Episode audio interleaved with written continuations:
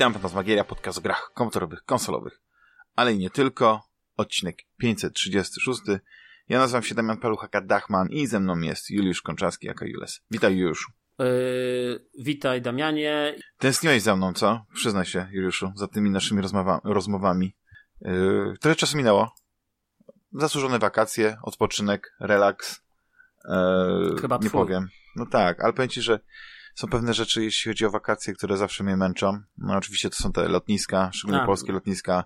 Myślałem, że Bycie powiesz, traktowanym e, jak sardynka. myślałem, że powiesz żona, dzieci. Nie, no ale wiesz, no. Powiem ci tak, że trochę odpocząłem na wakacjach, cieszę się. I trochę mi brakowało tych naszych e, rozmów na żywo, bo tak sobie konwersujemy rzeczywiście zawsze. E, Jest e, sympatycznie, przyjemnie, ale e, jak możemy właśnie tutaj się tak e, podyskutować, to jest fajnie, wiesz. To jest taka przyjemna rzecz. Więc e, mam nadzieję, że tęskniłeś, no jak nie, no to trudno, no. Pff, Nie wiem, co powiedzieć, żeby cię nie rozczarować. No, yy, tęskniłem. Ale wiesz co, podoba mi się twoja szczera odpowiedź. Yy, w ogóle, Nie, ja, nie wiem, ja, może... ja, ja Mhm. zawsze tęsknię. No, ja jestem zawsze tym, który przecież mówi. To ja się pytam, kiedy nagrywamy, tak naprawdę. Ja też. Mimo, że jestem tym. A ja zawsze mówię, ja mogę w, każdym, w każdej chwili. Ja też. No. Mimo, że jestem tym, który jest naj. że tak powiem. yy, Naj, naj, e, najmniej chętnie słuchany. Nie wiem, mi się wydaje, że ty jesteś naj, naj, taką, a, jak Nie. to powiedzieć, że ty wzbudzasz najwięcej emocji.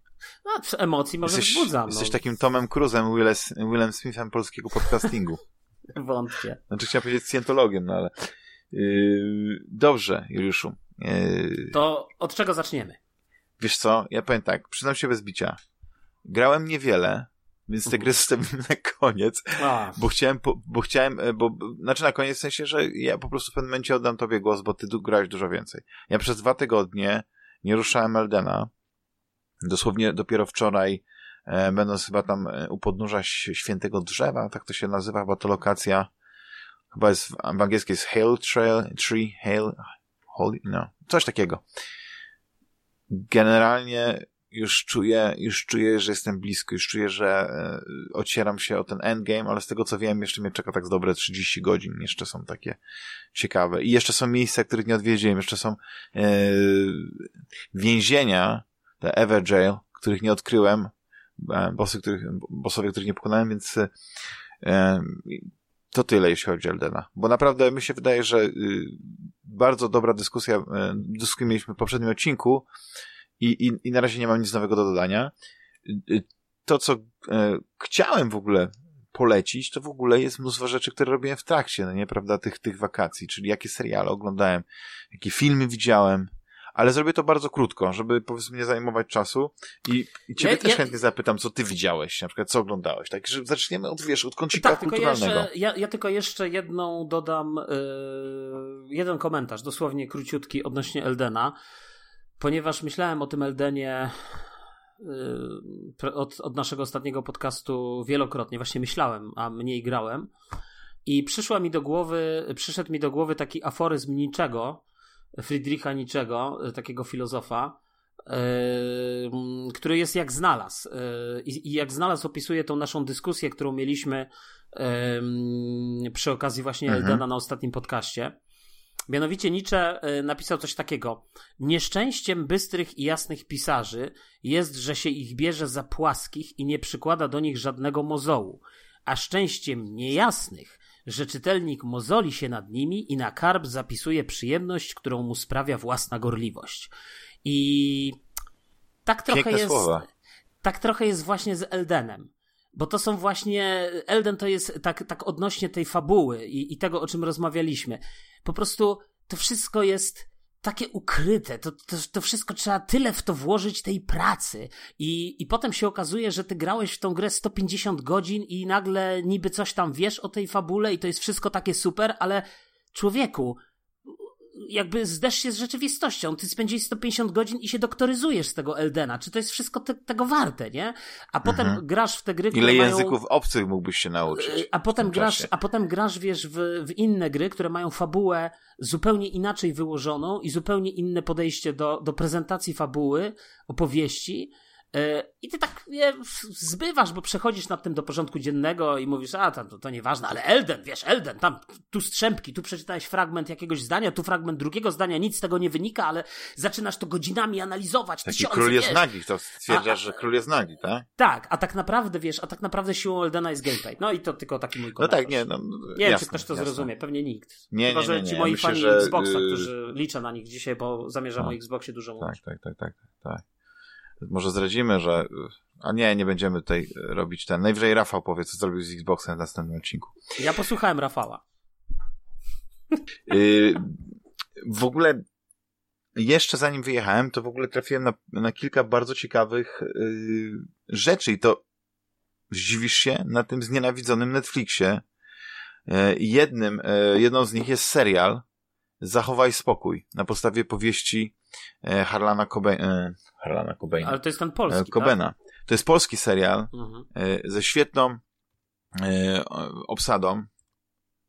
Nie wiem, czy. Znaczy, no nie widziałeś, bo, bo już chyba kiedyś rozmawialiśmy o tym, że e, na, jesteś na, na tym momencie eksplorowania Apple TV, nie? A nie. Nie, to znaczy wiesz, ja tak jak rozmawialiśmy wiele razy, no ja po prostu yy, raz, że przestało mnie bawić to ciągłe Mhm. takie ideologizowanie Netflixowe, które jest dla mnie po prostu ciężkie do, do, do zniesienia. Jakby już pomijając te kwestie, to dla mnie Netflix jest w tej chwili chyba najgorzej wycenioną ze wszystkich yy, mm, platform streamingowych. Yy, No po prostu nie jest wart tych pieniędzy, które, które oczekuję, bo ja oczywiście yy, chcę mieć HDR, chcę mieć 4K, ale niekoniecznie chcę płacić 70 zł czy 60 zł za. Yy, Ja wiem, że 90% pol, wiesz, yy, polskiej populacji w ogóle yy, jakby nie przyjmuje tego argumentu, dlatego że ja wśród moich znajomych wszyscy praktycznie współdzielą te swoje konta, czyli jakby większość tych ludzi razem z kilkoma, wiesz, i się składają i płacą po 10 zł. I myślę, że 10 zł to jest jak najbardziej w porządku cena za, za Netflixa, tak? Tam 10, ogo- nie wiem, Mhm. 12 czy ileś, tak? Jak, jak to się rozkłada na Tak. 5 osób chyba. Natomiast pełna kwota, jeżeli ktoś chce uczciwie za to płacić i, i, i po prostu, wiesz, yy, yy, tą, tą, tą kwotę, to moim zdaniem to jest po prostu tragicznie wycenione, to jest niewarte po prostu tych pieniędzy, no i tyle. Mhm. Mhm. No to, y, żeby, żeby na ten. e, o co chodzi? To jest serial, krótki miniserial, więc on się, on się, y, wiesz. e, Wygłosiłem taką tyradę, że wiesz, no nie, no co mogę dodać do twojej tyrody? polemizować w ogóle, No, wiesz. no dokładnie. Okej. Ale nie, tutaj nie, nie, nie, tutaj, e, to, że akad obejrzałem kilka ciekawych pozycji na, na Netflixie, nie znaczy, że ja bronię polityki Netflixa, czy, Znaczy ja absolutnie... czy, czy ja- tego, co oni w większości mają wyprodukowane. Ja zauważyłem ja ostatnio, absolutnie nie mam, że- ja tylko, ja tylko że- powiem, że ja mhm. absolutnie nie mam nic y, do, y, nie wiem, ciebie, czy Rafała, czy kogokolwiek, łychy, którzy korzystacie z Netflixa, tak? Jakby i, i, i mówicie, że tam są nawet fajne seriale. Ja, ja to rozumiem. Być może wiele z tych seriali by mi się podobało. Swego czasu bardzo lubiłem Stranger Things. Natomiast dla mnie 60 zł za tą usługę, mimo że to nie jest kwota, która jest poza moim zasięgiem, absolutnie, ale to jest po prostu tragedia. No to, to Tak, jakby tak. ja się nie zgadzam. Ja głosuję portfelem po prostu. Uważam, No że dobrze. to powinna być ta, ta cena niższa i tyle. No to okej, no roz, nie, nie, ja rozumiem, rozumiem. Ja myślę, że y, im bardziej się będziesz tłumaczył, tym, Tym gorzej. mniej przekonująco to będzie brzmiało. Po prostu. Po prostu Ja nie masz myślę, że- pieniędzy, że powiedziałeś, Konczalski. do, powiedziałeś dokładnie, tak, że w, w ogóle e, za drogo i jak będzie za 5 zł czy za złotówkę, jak, jak Game Pass, to kupisz. Ale nie. Serial to jest miniserial, czyli wiesz, za, zamyka się historia w Mhm. sześciu odcinkach. Jest to e, taki serial kryminalny, wiesz, historia pewnej rodziny, e, żyjącej w jakimś takim, wiesz, warszawskim Beverly Hills. Jakbyś zobaczył, właśnie nie wiem, ja, ja nie znam, nie wiem, czy Coben to jest amerykański pisarz, czy nie? No tak, amerykański pisarz. No to jest, to więc e, on prawdopodobnie ma wyobrażenia tych takich przedmieść i tych takich domów, gdzie mieszkają tacy zamożniejsi ludzie, troszeczkę inne. I więc tutaj mamy to tak przekute na te, na te polskie e, warunki, więc e, to jest do potęgi enty, jak to widzisz, nie? Bo ci ludzie mieszkają po prostu w, w nowoczesnych rezydencjach, jakichś takich że te domy wyglądają przestronnie, są ogromne, nowoczesne i tak dalej, więc po prostu mówisz, gdzie, gdzie to jest to miejsce, nie? Mimo, że się dzieje w Polsce, nie? Prawdopodobnie gdzieś w Warszawie, ale to jest historia kryminalna pewnej rodziny, w której syn targany jakimiś emocjami, jakimiś wyrzutami sumienia w, po śmierci kolegi w pewnym momencie po prostu znika. I e, jego matka, grana przez Magdalenę Boczarską, która jest taką trochę nadopiekuńczą matką, bo się trochę e, denerwuje, no, tam zainstalowała jakieś takie, e, wiesz, szpiegujące aplikacje na telefonie syna, wiesz, zaczyna właśnie się, wiesz, doszukiwać w, te, w tym jakiejś takiej grubszej afery. I faktycznie to, jak to się roz, rozwija, wiesz, to jak, jak i na początku jej mąż, którego gra Leszek Lichota, którego na pewno kojarzysz z, z, z Watachy, takiego serialu HBO bardzo dobrego polskiego. Jak oni się w tym żyją, wiesz, i z, z takiej afery robi się coś grubszego. Zawsze jest to drugie no. Tam jest jeszcze jeden wątek bardzo ciekawy, wiesz, związany z nauczycielem, z taką inną rodziną, pewną taką grupą zorganizowaną, wiesz, z jednej takiej małej rzeczy zaczyna się budować coś więcej, tylko wydaje mi się, że jak ze wszystkimi takimi kryminalnymi opowieściami, gdzie, gdzie, gdzie musisz mieć jakieś zwroty akcji, gdzie musisz mieć kogoś, kto, kto cię, znaczy musisz mieć jakieś momenty, które cię zaskoczą, wiesz, musisz sobie budować pewne, pewną odpowiedź, co tu się naprawdę dzieje, ale ona jest tak w jakiś taki sposób skomplikowany podany, wiesz, buduje się jakieś y, związki przyczynowo-skutkowe, y, jakieś relacje z różnymi ludźmi, że to w pewnym momencie, kiedy dochodzi do takiego rozwiązania, to tak mówisz, no, że trochę to tak e, poszyli tam grubymi nićmi. Ale w sposób, wiesz, jaki jest zrealizowany ten serial, poziom techniczny, to już jest wiesz, to już jest to rzemiosło amerykańskie, o którym e, często wspominamy, e, że tutaj nie ma niepotrzebnych scen, że tutaj nie ma tego takiego, e, jak to specjaliści z, e, związani na przykład z polskimi produktami mówią, klamkowania. Rewelacyjny serial. Jak ktoś po prostu szuka dobrego serialu kryminalnego polskiego, nie powiem, że tam w stylu Belfra czy coś w tym stylu, ale to jest taka szkoła, wiesz, coś podobnego, nie? Był jeszcze taki polski serial, nie wiem, czy też widziałeś, on też był oparty na, e, na, e, na książce właśnie e, Harlana Cobena w głębi lasu, nie wiem, czy kojarzysz. Kojarzę tytuł. No, no to, to był taki jeden z takich pierwszych, lepszych polskojęzycznych seriali zrobionych właśnie bezpośrednio dla Netflixa, nie? Więc, więc naprawdę ten, ten serial polecam. I właśnie to jest to, że ja ostatnio praktycznie co oglądam, jeśli chodzi o Netflixa, to nie są to seriale amerykańskie, to nie są te, te ich najważniejsze, najlepsze produkcje, które oni tak w, w, tej takiej topce, nie? Bo zawsze jak wchodzisz na Netflixa, masz takie top 10 pokazane. Ja tylko zrobię ci teraz tak, taką przerwę w takim razie, żeby nie było takiego monologu yy, gadającej głowy Damiana. Yy, jeśli chodzi o Netflixa, wiesz, ja, ja ostatnio yy, tak się nad tym zastanawiałem. E, bo to jest trochę tak, jak pamiętam mm, z polską kinematografią po 89 roku, gdzie ta polska kinematografia strasznie pikowała i, i była w strasznym dołku i, i był taki problem z, i różne dyskusje się toczyły, wiesz, co, co trzeba zrobić, żeby nagle zaczęły powstawać te dobre filmy i tak dalej. Dlatego, że w czasach już słusznie minionych, w czasach PRL było tak, że yy, ludzie kończyli szkoły filmowe, czy to w Łodzi, czy to, nie wiem, w Katowicach yy, i tak dalej. Yy, I i po prostu, wiesz, yy, dostawali od razu praktycznie pracę albo, to, al, albo w telewizji, albo w tych e, wytwórniach filmowych praktycznie, nie? Jakby to było takie, takie coś e, tego. No, natomiast, natomiast po 89 roku nagle się okazało, że już jest coraz trudniej, nie? I jest jakby cała rzesza ludzi, którzy jakby no, mają z tym problem. Obejrzyj sobie też te wszystkie filmy z lat 90. polskie, czy starsze, czy, czy z późniejszych tych e, etapów, e, wiesz, tych, tych lat. Szczególnie mi tak, za... nie wiem, czy, nie, już nie wiem, z którego to jest roku film, nie pamiętam w tej chwili, chłopaki nie płaczą, ale jakby to w jaki sposób tam mikrofon jest e, usytuowany na planie i jak jest dźwięk zrealizowany, to jest jakby kwintesencja takiego dziadostwa polskiego kina, nie? Mhm. e, jakby pomijając to w ogóle... lata 90., chyba druga połowa. Też mi się wydaje, tak, że to jest jak, czy, czy ewentualnie początek lat 2000, coś takiego, ale wydaje mi się, że... No to wiesz, że... ty daleko nie sięgać, wiesz, kultowy film Młode Wilki. No dokładnie, tak samo, tak samo, tak samo. I teraz Netflix y, przez fakt, że y, w którymś momencie z tego modelu, w którym był, najpierw był wypożyczalnią, potem zaczął streamingować filmy i, i w którymś momencie stwierdził, że ale jakby, żeby wyjść na swoje, to musi nie tylko kupować filmy od innych wytwórni i po prostu je streamingować, tylko najlepiej by było, jakby je w ogóle zaczął realizować, nie? I produkować od zera. I stąd mamy dzisiaj ten wysyp tych wszystkich produkcji Netflixowych.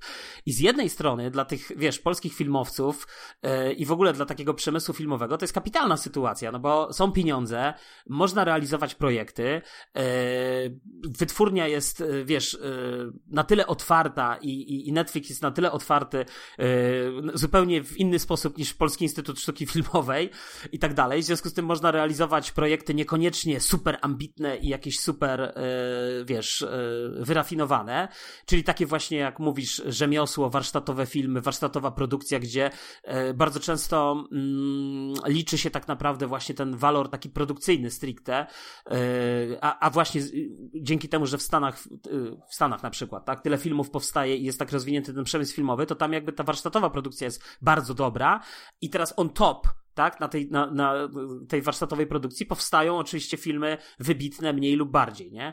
A my mieliśmy zawsze problem, że my zawsze chcieliśmy robić tylko te wybitne filmy, ale nie mieliśmy tej warsztatowej produkcji, no bo ona wynikała z jakichś ograniczonych możliwości realizacyjnych i, i produkcyjnych. Jak już się znalazły pieniądze, no to wiesz, na ogniem i mieczem, nie? A nie na, na takie zwykłe, w cudzysłowie, seriale, jakieś sensacyjne i tak dalej, i tak dalej, poza klanem yy, czy coś. Więc jakby z jednej strony to jest wszystko ok, tylko że z drugiej strony, niestety, yy, to jest też tak, że bardzo dużo produkcji Netflixowych. Ja pamiętam jeszcze parę lat temu, yy, te produkcje Netflixowe były rzeczywiście ciekawe, one rozpalały wyobraźnię, one, wiesz, yy, Stranger Things, nie? To były takie filmy, które się chciało oglądać, które były takie, wiesz, coś nowego, coś, coś fajnie zrealizowanego. A dzisiaj to jest w gruncie rzeczy straszny zalew chłamu jednak mimo wszystko. Są naprawdę świetne serie, na przykład Ozark na Netflixie, to jest kapitalny serial ze świetnym pomysłem ze świetną obsadą. No, no co by ja, nie mówić. Ja nie mówię, że nie ma, wiesz, ja, ja absolutnie Tak, tylko że po prostu ten nie chłam się wybija za bardzo. Ja wiem o co się chodzi, że, że trzeba czasami e, szukać, albo że, że jest za mało tych takich argumentów za Netflixem, e, bo, bo obejrzysz tego, ten, ten serial Ozark, albo obejrzysz Bam Better Call Saul, i, i, i, i wiesz, i nagle się okazuje, że przez następne, nie wiem, kilka miesięcy nie masz co do roboty, to tak, ale jeszcze na chwilkę wracając, nie, naprawdę niech, niech o jakości tego, tego e, serialu, nie, zachowaj spokój, świadczy o to, że tam naprawdę jest świetna obsada. Tam wiesz, tam jest Bartłomiej Topan, nie? Tam jest e, ostatnio modny e, Grzegorz Damięcki, e, Mirosław Zbrojewicz, nie? No, wiesz, no, ja, ja bym mógł wymienić jeszcze kilku e, aktorów, no niektórzy są troszeczkę mniej znani, ale, ale, ale świetni, nie? Na przykład e, pojawia się e, aktorka, którą ja bardzo lubię, Katarzyna Kwiatkowska, nie? Ale, wiesz, dla mnie przede wszystkim to, co ja widzę, to jest y, świetnie zrobiony serial, ale on nie powstał, bo y, ktoś miał pomysł i chciał coś przekazać i ten scenariusz był pisany przez 20 osób, tylko bazą była y, bardzo dobra książka, którą ktoś postanowił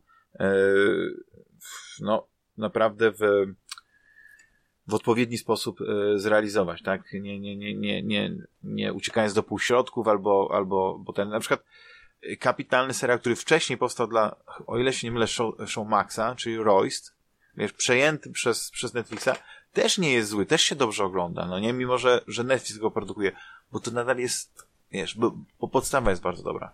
No, a, no ale to, wiesz, ja, ja nie chcę bronić Netflixa, bo y, uważam, że Netflix robi też dużo złych rzeczy, w takim razie y, jeszcze tylko wspomnę o, o e, jednym interesującym filmie jednym e, bardzo ciekawym serialu i, i e, oddam, oddam ci mikrofon. I, I to będzie krótko. Unknown Origins, czyli film hiszpański, też taki czarny kryminał o policjancie, który prowadzi śledztwo seryjnego mordercy i co jest ciekawe, to jest taki dosyć gikowski e, film. Wszystkie te morderstwa są inscenizowane na e, właśnie ten, tą genezę, czyli początek, na to origin story superbohaterów. A oczywiście oni tego, nie, nie, dochodzą, od, nie dochodzą do tego od razu, ale e, to jest bardzo ciekawe, kiedy e, młody policjant współpracuje z emerytowanym policjantem, emerytowanym w sensie on już przechodzi, to jest dosłownie ostatnie jego dni, on przechodzi na emeryturę, ale jego syn jest takim typowym geekiem, który e, większość czasu spędza w, w księgarni komiksowej albo, albo samemu po prostu czytając komiksy, więc, ale dzięki temu jestem ekspertem, który e, później jak, e, jak ten Sherlock Holmes, który pracuje razem z, z, tam z, z policją, pomaga rozwiązać zagadki właśnie dzięki tej swojej niesamowitej wiedzy. Jest pani komendant policji, która y, poza oczywiście bycie, bycia mm, szefową policji, jest też e, z zamiłowania cosplayerką, więc pojawia się czasami w, w jakichś takim strojach e, typu, nie wiem, e, czarodziejka z księżyca albo coś na stylu. No, to taki gikowski, ale bardzo ciekawie zrobiony serial, bo on tak trochę balansuje, wiesz, między tą komedią, a takim filmem ala, ala 7, nie? Teraz się modnie tak mówi, że wszystko jest takie 7, nie? Jak ten nowy The Batman, nie? Nowy Batman mhm. też jest taki jak 7, nie? Finchera. Ale yy, to jest bardzo fajny, sympatyczny film pod tym względem, a jednocześnie no, intrygująca, dosyć mroczna historia yy, o seryjnym mordercy. No, to, jest, to jest świetne. Zresztą w ogóle jest niesamowity motyw właśnie związany z, z tym głównym bohaterem, którego, e, e, którego gra Javier Rey, o ile się nie mylę, zupełnie nieznany mi aktor wcześniej, e, czyli tego właśnie głównego policjanta. No ale to, to, jest, to jest bardzo fajny twist, to tyle. Ale wiesz, takim serialem, który mnie zaskoczył, bo nie sądziłem, że będę chciał go obejrzeć, to jest serial na Disneyu, i wiem, że Disneya masz, albo będziesz nie, miał. Nie, jeszcze nie mam, bo jeszcze no, nie bo już niedługo będzie. Ale będę miał. Mhm. Ale szykujcie się. To jest serial, który się nazywa The Dropout. I to jest historia e, e, Elizabeth Holmes. I nie wiem, czy kojarzysz taką dziewczynę? Nie. Ona w wieku bardzo młodym, chyba jeszcze nie miała wtedy 20 lat, założyła firmę Theranos. I to, I to była firma, która miała stworzyć rewolucyjne e, urządzenie do badania krwi, e, czyli na, wystarczy, znaczy chodziło o to, że po prostu założenie było takie, że wystarczy kropla krwi, żeby zrobić pełne badanie, takie jak masz normalnie, kiedyś, wiesz, no, byłeś pewnie nieraz na badaniu krwi, kiedy biorą ci ze 3-4 fiolki, a to urządzenie wielkości, powiedzmy, małego komputera miało to wszystko udostępnić. No i teraz już wiemy, bo po latach, no nie? bo to, to, to było tak z, z ponad dekadę temu, jak, jak ta firma była założona, może e, więcej. I teraz już wiemy, że to był, znaczy to nie tyle, że był przekręt, ale chodzi o to, że początek powiedzmy wynikał z jakiegoś takiego faktycznie pomysłu, który miała ta, ta dziewczyna, ale on był praktycznie nie do zrealizowania. Ale ona nie słuchała nikogo, ale miała za to siłę przekonywania. I, i ta historia e, niedawno e, skończyła się w sądzie, znaczy niedawno, niedawno zakończyła się sprawa sądowa właśnie z Elizabeth Holmes, która została oskarżona o to, że o, o oszustwa, no nie, że oszukiwała inwestorów. Rewelacyjny serial. To jest w ogóle jeden z takich seriali, który ci już polecam, jak tylko będziesz miał e, Disney Plus, to ja wiem, że to od razu polecą tam Star Wars i tak dalej, ale zaufaj mi, The Dropout, e, historia Elizabeth Holmes, E, jest, jest warty e, tego, żebyś, e, wiesz, żeby był jeden z pierwszych. Nie Mandalorian, nie, nie wiesz, jakiś tam Obi-Wan Kenobi, który też niedługo wychodzi, tylko, tylko, tylko to. No. no. no. Ale już, a ty co tam ostatnio oglądałeś? Bo zauważyłem, że to jakiś taki manifest e, feministyczny na Apple TV. Znaczy, wiesz co, ja bardzo często yy, w ogóle wiesz, no tak z HBO Max, nie? Ja, ja kupiłem HBO Max, a tak naprawdę obejrzałem na nim w sumie obejrzałem na nim dwa filmy. Trzy. E, Batmana, tego, tego, o którym żeśmy rozmawiali i... nie, cztery. E, I obejrzałem jeszcze dwa odcinki Phoenix Rising, czyli tego, tego filmu o byłej dziewczynie Merlina Mansona. Nie wiem, czy, czy, czy, czy to oglądałeś, czy o tym słyszałeś. I obejrzałem e, Batmana. E, Batman Returns chyba to się nazywało. Czyli Returns, drugą część. Powrót Batmana, tak. Powrót Batmana, czyli ta druga część Batmana e, Tima Bartona. Którą, którą tak najsłabiej jakby zapamiętałem, ale to o tym za chwilę, bo tak zrobiłeś taką tutaj takie wprowadzenie, więc ja wiesz, generalnie po prostu mam tyle różnych rzeczy, E, a ja nie lubię oglądać filmów e, w taki sposób, jak wiem, że ludzie oglądają, e, że na przykład, nie wiem, robię coś innego, a w tle leci serial i próbuję go oglądać, bo jakby ja nie mam podzielnej uwagi, ja i tak musiałbym co 5 minut przewijać, żeby zobaczyć, i co on powiedział, aha, a dobra, okej. Okay. Czy coś mi nie umknęło, nie? I bardzo często z żoną, bardzo często jak oglądamy jakieś seriale czy jakieś filmy, no to albo musi, musi być jakaś treść, która nas zainteresuje i, i po prostu wtedy wygospodarujemy tą godzinę, albo najlepiej, żeby to były seriale krótkie. Takie wiesz, gdzie są odcinki 20-30 minut, ciach, ciach, ciach i sobie tak naprawdę w przerwie obiadowej możesz e, ten film sobie łyknąć i, i, i wrócić do pracy na przykład, nie? Więc ym, ja obejrzałem, bo znalazłem taki serial, który się nazywa y, Rick. Jest tłumaczenie. Roar. Albo ty to powiesz, bo ty to jesteś dużo... Nie, no to tak jak powiedziałeś, to jest perfekcja. A, no to dzięki. Już wkleiłem do dictionary.com okay. tą wymowę. Więc zainteresował mnie ten serial na, na Netflixie. To jest taki bardzo feministyczny serial, surrealistyczny, totalnie surrealistyczny. Nie wiem, czy ty w końcu obejrzałeś chociaż jeden odcinek, czy nie? Nie, nie, nie. Właśnie y, jestem teraz na etapie, że nie mam Apple TV+. Hmm, znaczy ja mam, bo ja po prostu Apple TV, tak jak wiesz dobrze i o tym już mówiłem, nawet nie wiedząc, że mam, to miałem i, i, i opłacałem, bo, bo korzystam po prostu z innych usług Apple'a i w związku z tym ten, ten Apple TV mam, mam jakby, że tak powiem, e, z dobrodziejstwem inwentarza.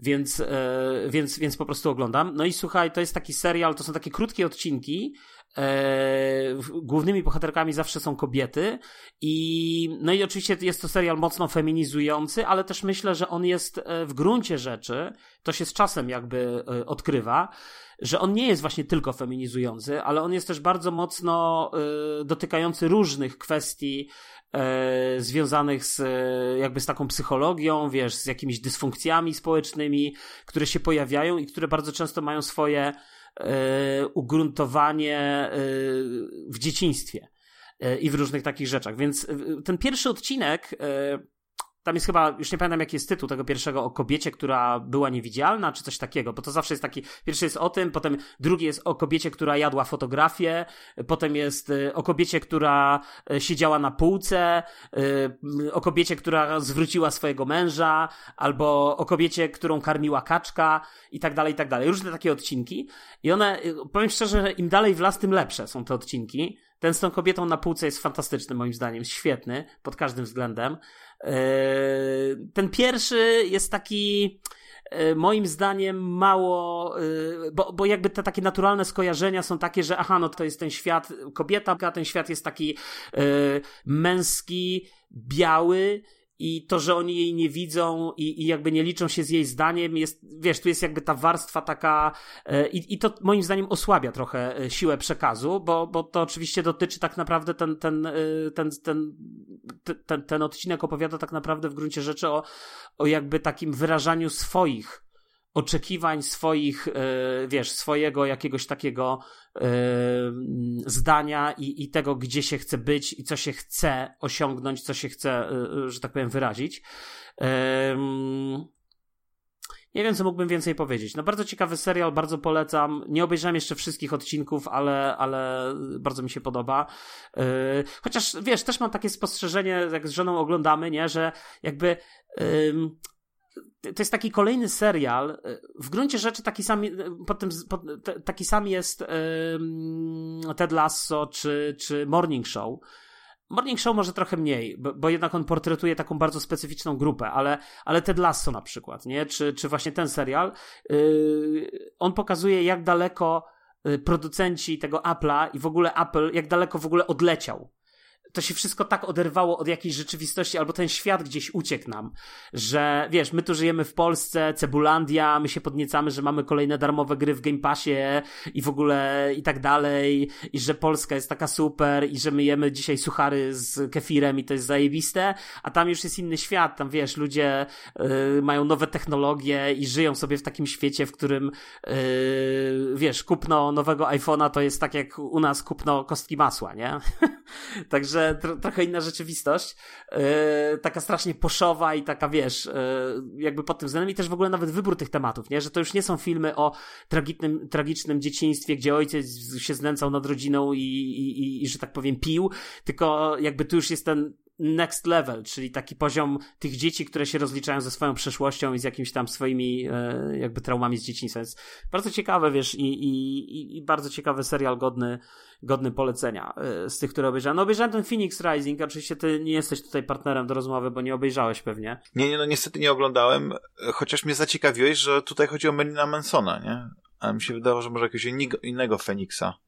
Nie, no to chodzi, chodzi o Merlina Mansona. Znaczy, to, to jest w ogóle ta aktorka y, Ivan Rachel Wood, która grała w tym serialu Westworld, chyba, zdaje się, o ile dobrze pamiętam, Aha. na HBO.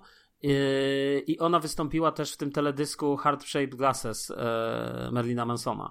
Y, no i wtedy była z nim w związku przez jakiś czas, no i po jakimś czasie ona myślę, że możemy o tym porozmawiać, bo to jest bardzo To jest jakiś dokumentalny? To jest jakiś tak, film to jest, dokumentalny? To jest, to jest, to jest dokumentalny. Ona sama w siebie gra, tak? Aha. Tak, to, to, jest film dokumentalny, ponieważ, ponieważ dwuodcinkowy. Te odcinki są w granicach, nie wiem, półtorej godziny chyba każdy.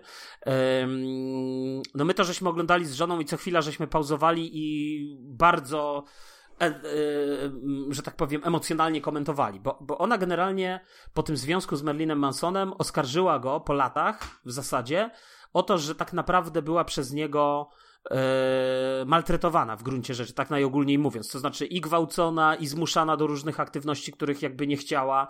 E, na planie tego serialu, tego, tego teledysku Hard Shape Glasses e, ponoć uprawiali prawdziwy seks. Y, to nie, był, to nie była inscenizacja i, i ekipa filmowa była oburzona y, jakby w gruncie rzeczy. No, wiesz, jakby mnie to zaciekawi, bo, zaciekawiło, bo ja też przez, przez wiele lat y, no, byłem fanem Merlina Mansona w gruncie rzeczy. Swego czasu rozkładałem na czynniki pierwsze jego płyty, więc, więc dla mnie to było, to było dość ciekawe no ciekawy, ciekawy serial, chociaż oczywiście on ma swoje słabości, ma swoje, taki jest moim zdaniem za długi, rozwleczony i w gruncie rzeczy za mało w nim jest takiego mięsa konkretnego, a za dużo takiego, wiesz, takiego typowego amerykańskiego pleple, takiego, wiesz, yy, zwłaszcza takiego, takiego dzisiejszego, nie? Takiego w stylu, yy, no, wiesz, ona jest dzisiaj ofiarą, ona jest molestowana i tak dalej i teraz w ogóle to jest ten zły, męski, szowinistyczny świat, w którym kobieta, kobieta jest po prostu całkowicie podporządkowana. nie chcę, bo jakby absolutnie nie wchodząc wiesz, w takie subiektywne odczuwanie y, ofiary i, i, i powiedzmy w cudzysłowie kata, ale y, moje spostrzeżenie było takie mniej więcej, które się wyłania z tego serialu, że tak naprawdę Marilyn Manson y, to jest po prostu ofiara też w jakimś sensie przemocy domowej i on niesie jakby tą spiralę zła w cudzysłowie, niesie ją dalej. Tak samo główna bohaterka, ta Ivan Rachel Wood, tak samo przecież ona pochodzi z rodziny, w której ojciec ją zostawił, też tam są różne dysfunkcje, które się pojawiły. W związku z tym ona też jest z takiej rozje, roz, rozwalonej rodziny, też ma w sobie ten, tą spiralę zła, tylko że ona w którymś momencie po prostu to dostrzegła i zaczęła coś z tym robić, gdzie Manson najprawdopodobniej nic z tym nie robi i jakby dalej tkwi w tej spirali. W związku z tym trochę masz takie wrażenie, że jakby ciężko jest e, stawać po jednej czy drugiej stronie, bo jakby z jednej strony, no wiadomo, ofiara i tak dalej, no ale z drugiej strony ona była dorosłą kobietą, się na pewne rzeczy też godziła i też w tym serialu taki jedyny zarzut, który taki naj, naj, naj, najpoważniejszy, który mi się gdzieś tam pojawił, wynikał stąd, że w którymś momencie ona po prostu mówi, że od niego odeszła, nie? Czyli jakby to nie, ona nie tkwiła w takim związku totalnie toksycznym, w którym nie mogła z niego wyjść, tylko ona po prostu w którymś momencie z niego wyszła, po prostu. I to, i to się zadziało tak zwyczajnie.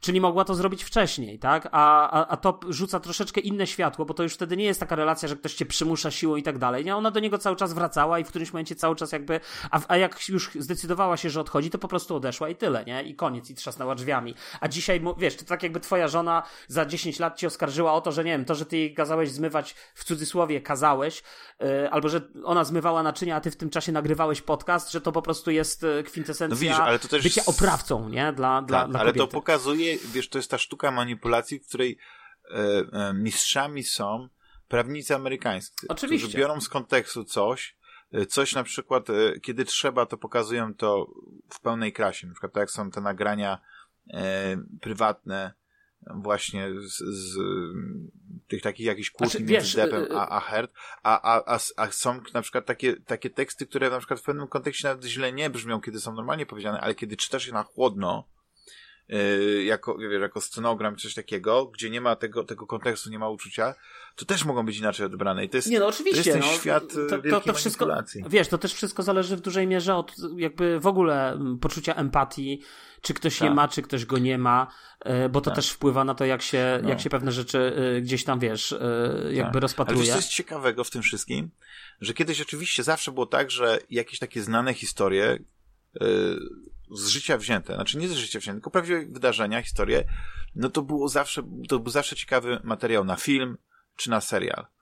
Tylko od jakiegoś czasu wydaje mi się, że y, bierze się pewne tematy i tak się, i tak się je przedstawia, że automatycznie one sprawiają, że czasami masz nie jakąś sympatię do, do ludzi, których normalnie nie powinieneś mieć sympatii, bo to są jacyś bandyci, jacyś zwyrodnialcy, jacyś ten, no, jest gościu, ja nie widziałem nigdy tego serialu, więc być może właśnie tutaj wypowiadam się zupełnie e, bez sensu, ale ten chyba Król Tygrysów, to po tym, jak on się stał popularny w tym, y, dzięki temu serialowi Netflixa, to, to ludzie właśnie składają jakieś petycje, jakieś, jakieś odwołania są, jakieś podobno jest jakaś ścieżka do tego, żeby go właśnie z tego więzienia gdzieś y, na jakimś zwolnieniu warunkowym y, z niego wyciągnąć. Nie, nie dokładnie. Znaczy, wiesz, no bo to jest też to jakby in, inna kwestia jest też taka, że w ogóle jakby żyjemy, w, wiesz, jak, żyjemy w takim świecie i, i że jest jednak mimo wszystko jakaś taka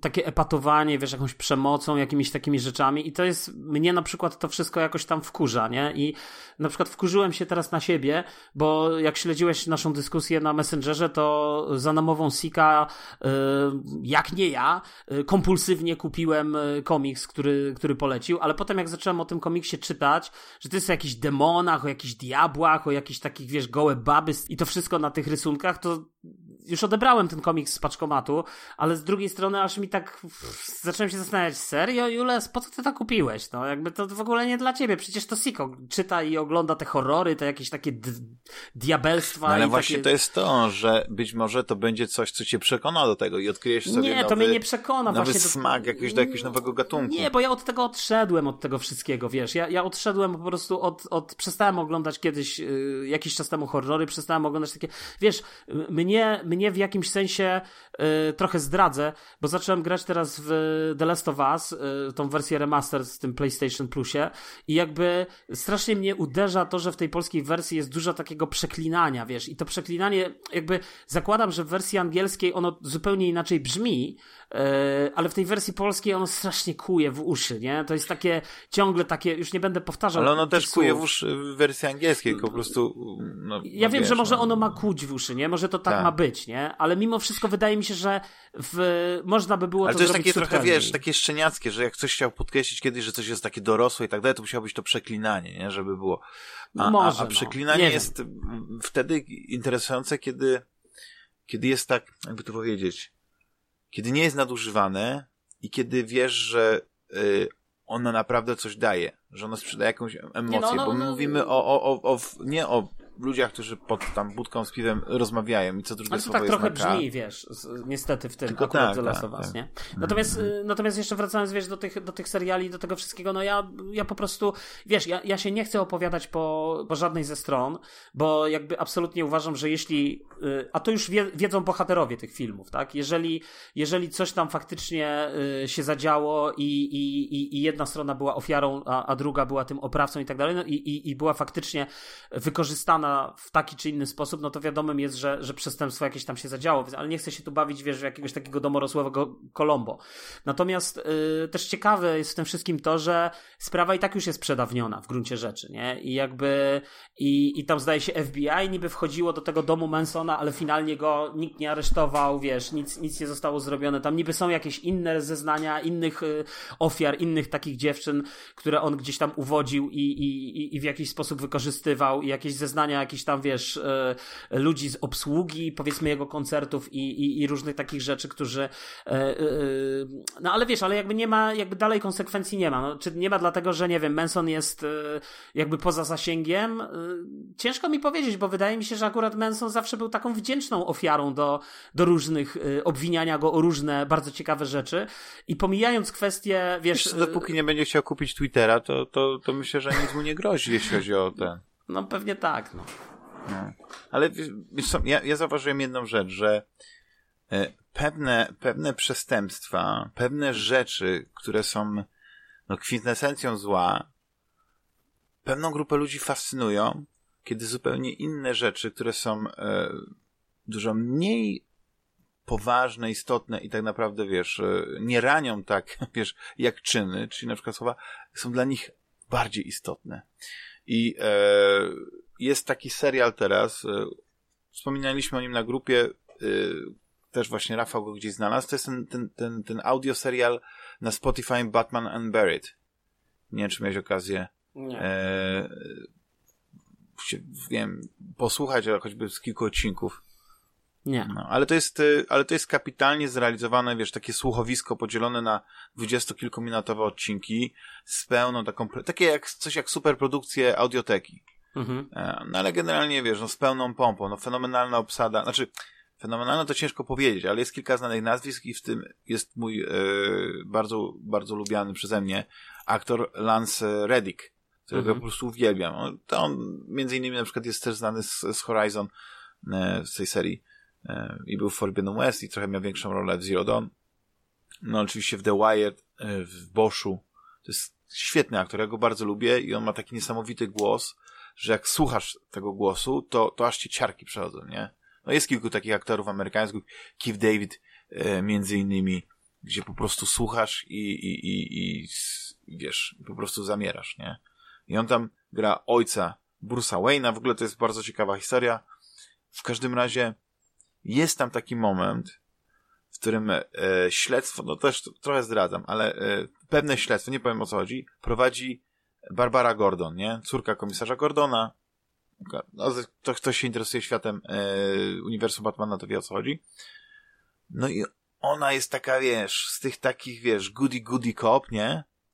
Które uważają, że na przykład, nie wiem, taki typowy policjant, który jest brutalny, to jest zły, ale jej metody, które ona stosuje, to już są ok, nie? Czyli na przykład yy, włamywanie się tam gdzieś na komputery, nie? Podrabianie podpisów przełożonych, nie? Jakiś dokument, to jest ok, bo to jest w słusznej sprawie. Wiesz o co chodzi. Bo historia ją oceni, że ona do, dzięki temu doprowadziła do czegoś dobrego. I też jest taki moment, w którym ona właśnie dzięki tym e, machlojkom yy, doprowadza do tego, że Riddler zostaje wypuszczony z Arkham Asylum, żeby jej pomagać w tym śledztwie, które ona prowadzi. I ona czasami okazuje jakieś takie współczucie Riddlerowi, że wie, że no nie, no, jak oni mogli ci to powiedzieć, przecież jesteś człowiekiem, coś takiego, nie? A my mówimy o, o, o wiesz, o przestępcy, który siedzi w Arkham Asylum, wiesz, no, znaczy, znasz wiesz, tą nową wersję właśnie, Riddlera jest, ale... z, z Batmana że to, to, to nie są grzeczni chłopcy, którzy trafili do Nie, no do, tak, do ale to jest właśnie, ale to jest właśnie, to jest to właśnie to, o czym mówię yy, w odniesieniu do Mansona. Yy, bo w tym serialu jakby nie ma powiedziane wprost, że Manson to jest też ofiara. Tylko to jest moja y, interpretacja. I to jest tak no samo no tak. właśnie, rozumiesz, ci ludzie, chodzi o to, że to jest też takie empatyczne spojrzenie również na tego przestępcę, tak? Ale wiesz, no bo on się stał przestępcą. Kto wyprodukował ten Ale chodzi ten mi o to, że on się. Z, z kręgu na przykład y, y, Marilina Mansona? Nie, no co, nie, no bo serial jest absolutnie jakby po stronie. No HBO wyprodukowało. No serial jest absolutnie po stronie Ivan Rachel y, Wood. Ona jest pokazana jako absolutna ofiara i ta, która domaga się teraz walczy o prawdę, tak? I o to, żeby zbrodniarz i przestępca został ukarany i wali głową w mur, nie? No i w ostatniej scenie filmu jakby cieszy się, że wreszcie nazwała swojego oprawcę Merlinem Mansonem, bo ona tam jest, jakby mówi o tym, e, że była w takim związku i tak dalej i to jest w sferze domysłu, aż, aż w końcu oficjalnie powiedziała, że to jest faktycznie Merlin Manson, to było jakoś pod koniec 2020 A, roku, ona taki coming out powiedzmy, wiesz, e, jakby nastał. Więc e, to nie do końca jest tak, jakby to nie jest serial, który w jakikolwiek sposób jest zainteresowany poszukiwaniem znaczy inaczej, on jest pewnie zainteresowany poszukiwaniem prawdy pod warunkiem, że to jest prawda pod tytułem Ivan Rachel Wood, tak? To, to, to, są, to, to tak samo jak serial też na HBO jakiś czas temu oglądałem i, i który wyszedł odnośnie e, tego, że Woody Allen molestował swoje dzieci przysposobione, tak? Konkretnie i, i, i już nie pamiętam jak ona się tam nazywa, tą bohaterkę. To ten serial był robiony wyłącznie z perspektywy tej strony, która oskarża Woody'ego Allena o molestowanie. Oczywiście i wiesz, i, tylko że jakby ciężko w ogóle podejść do tej sprawy, bo tak z jednej strony oczywiście one pokazują, wiesz, tu, w ogóle tu jest, jak już zaczęliśmy ten temat, to ja jeszcze rzucę dwa swoje spostrzeżenia, bo jakby ciężko jest w ogóle to wszystko dla nas jako widzów weryfikować, bo my tak naprawdę jesteśmy troszeczkę, yy, wiesz, film to jest w ogóle film, generalnie, to jest sztuka manipulacji. Nawet jeżeli to jest zwykły film o Batmanie, to jest manipulacja, bo chodzi o to, że on jest tak skonstruowany, żeby konkretne emocje i konkretne rzeczy wzbudzić w widzach. W związku z tym yy, to jest już manipulacja, tak? To, to w każdym filmie. A taki film również jest pewnego, w pewnym sensie manipulacją, ponieważ on prezentuje i przedstawia tylko jedno stanowisko stanowisko. Oczywiście yy, pojawiają się w tym filmie takie informacje, że Woody Allen nie zgodził się wystąpić, nie zgodził się wypowiedzieć, Marilyn Manson nie zgodził się wystąpić, nie zgodził się wypowiedzieć i w ogóle wypowiedź Mansona i jego prawników, że to wszystko jest bzdura, yy, że to są tylko rzeczy, które go szkalują i tak dalej, i tak dalej, nie? Yy, natomiast ja mam drugie takie spostrzeżenie, że Zobacz, y, w jakich czasach my w ogóle dzisiaj żyjemy, bo dzisiaj my jesteśmy w stanie tych wszystkich y, y, gwiazdorów, czy muzyki, filmu, estrady, my jesteśmy ich wszystkich w stanie prześwietlić. Jesteśmy w stanie wszystko o nich wiedzieć, tak? Jesteśmy, wiemy o nich bardzo dużo. Nie wiemy tak wiele o ludziach, nie wiem, żyjących 200 lat temu, 300 lat temu, 400 lat temu, tysiące lat temu. Coś tam wiemy, ale nie wiemy tak wiele. I teraz jest takie ciekawe pytanie, które się tu rodzi, tak? Na ile zmieniłaby się nasza percepcja Jana Kochanowskiego, gdybyśmy tak dokładny sposób mogli prześledzić i nagle by się okazało, że Jan Kochanowski to był tak naprawdę taki typowy polski ojciec rodziny, który, wiesz, wszystko miało być tak jak on chce i tak dalej. Nie? No nie wiemy tego. My no znamy tak, tylko ale jego... Jest, jeszcze wiesz, jest jedno, to, tylko że y, to jest bardzo ciekawe, co mówisz, bo okazuje się, że wystarczy szczępek wiedzy albo coś z, z biografii Kochanowskiego, co by w dzisiejszych czasach nie podobało się, żeby przekreślić całkowicie jego, jego osobę. No, Mimo, że to jest tak naprawdę tak, interpretacja pewnej rzeczy. Tak się dzieje tak, z, z, powiedzmy, z pewnymi e, tam e, ważnymi postaciami z historii Ameryki, no nie? Tam dla, dla, dla jednych Amerykanów wiesz, ważnymi, dla innych powiedzmy, no już z taką plamą na, na, na, na życiorysie, że prawdopodobnie oni powinni być usunięci z ksiąg historii. Ale wiesz, ja, ja nawet nie chcę wchodzić w kwestie y, już takich bardzo konkretnych przypadków i, i, i jakby tak konkretnie mówić, że y, winny, niewinny i tak dalej, nie? Bo bardziej jakby w dalszym ciągu dla mnie dużo ciekawsze pytanie tutaj, które jest, to jest właśnie to pytanie, y, czy faktycznie y, jesteśmy, y, czy powinniśmy czy powinniśmy faktycznie tak bez, bez, bez, jak to powiedzieć, bezrefleksyjnie w zasadzie tak. kancelować e, czyjąś twórczość i, i, i jakąś osobę, e, dlatego że no i właśnie tutaj się pojawia litania zarzutów, tak? Nie wiem, komuś wyrządził krzywdę. Czyli znowu wracamy do Johnego Deppa, który został wylany, wyrzucony z tych wszystkich obsad i tak dalej. Nagle wiesz, cały, cały jego dorobek twórczy jako aktora Notabene y, Merlin Manson jest ojcem chrzestnym córki y, Johnego Deppa i Vanessy Paradis, tak swoją drogą. W ogóle to jest też ciekawe, że jest ojcem chrzestnym, nie? A jednocześnie jest w kościele szatana jakimś tam y, tym honorowym członkiem, więc to w ogóle jakiś w ogóle ten świat stanął na głowie, nie? Natomiast, y, ale wiesz, właśnie to jest y, jakby, czy, czy faktycznie, wiesz, bo ja z jednej strony nigdy nie byłem wielkim fanem talentu aktorskiego Johnego Deppa, ale też z drugiej strony mam do niego duży sentyment, wiesz, i, i do tych jego, moim zdaniem, niekoniecznie jakoś bardzo udanych ról, ale, bo mi się tam nie podobał specjalnie jako Jack Sparrow, ale z drugiej strony on jakoś ukształtował tą ale postać. Ale na przykład tam, nie wiem, co gryzie Gilberta Grape'a, nie? No to jest klasyk, tak? Tak, to znaczy, wiesz, ja, ja nawet nie to, że no, doceniam, bo... Fanta bo... fantastyczna obsada, więc tam nie tylko No, tam jego jest wkład. DiCarpio i tak dalej, wiesz. No, DiCarpio, tak, DiCarpio. Mam tytuł odcinka, DiCarpio. Dokładnie. Natomiast wiesz, natomiast y, to jest. Y, ja, ja nie jestem jakby fanem, y, takim wielkim fanem Johnego Deppa, ale też jakby nie, wewnętrznie coś się we mnie buntuje, bo, bo z drugiej strony, wiesz, ja raczej patrzę na tych ludzi, na, na takiego Mansona, czy nawet Johnego Deppa, to jak Rafał ostatnio opowiadał, że Johnny Depp to jest alkoholik, wiesz, napije, bo oni się też zmagają z tymi swoimi jakimiś problemami, nie radzą sobie z tym, y, popadają w różnego rodzaju, wiesz, y, czy uzależnienia, czy właśnie te dołki i jakby, no i jak, jak zwykli ludzie, no po prostu upadają. I teraz, y, a jednocześnie są też y, dostarczycielami tej kultury, powiedzmy, no, czasem popularnej, czasem trochę wyższej i tak dalej, wiesz, bo ja cały czas, cały czas słucham Mansona i słucham y, różnych jego płyt i jego kreacji i kurde, no z takiego Jego czysto... wersji Tainted Love. I, i... Tainted Love.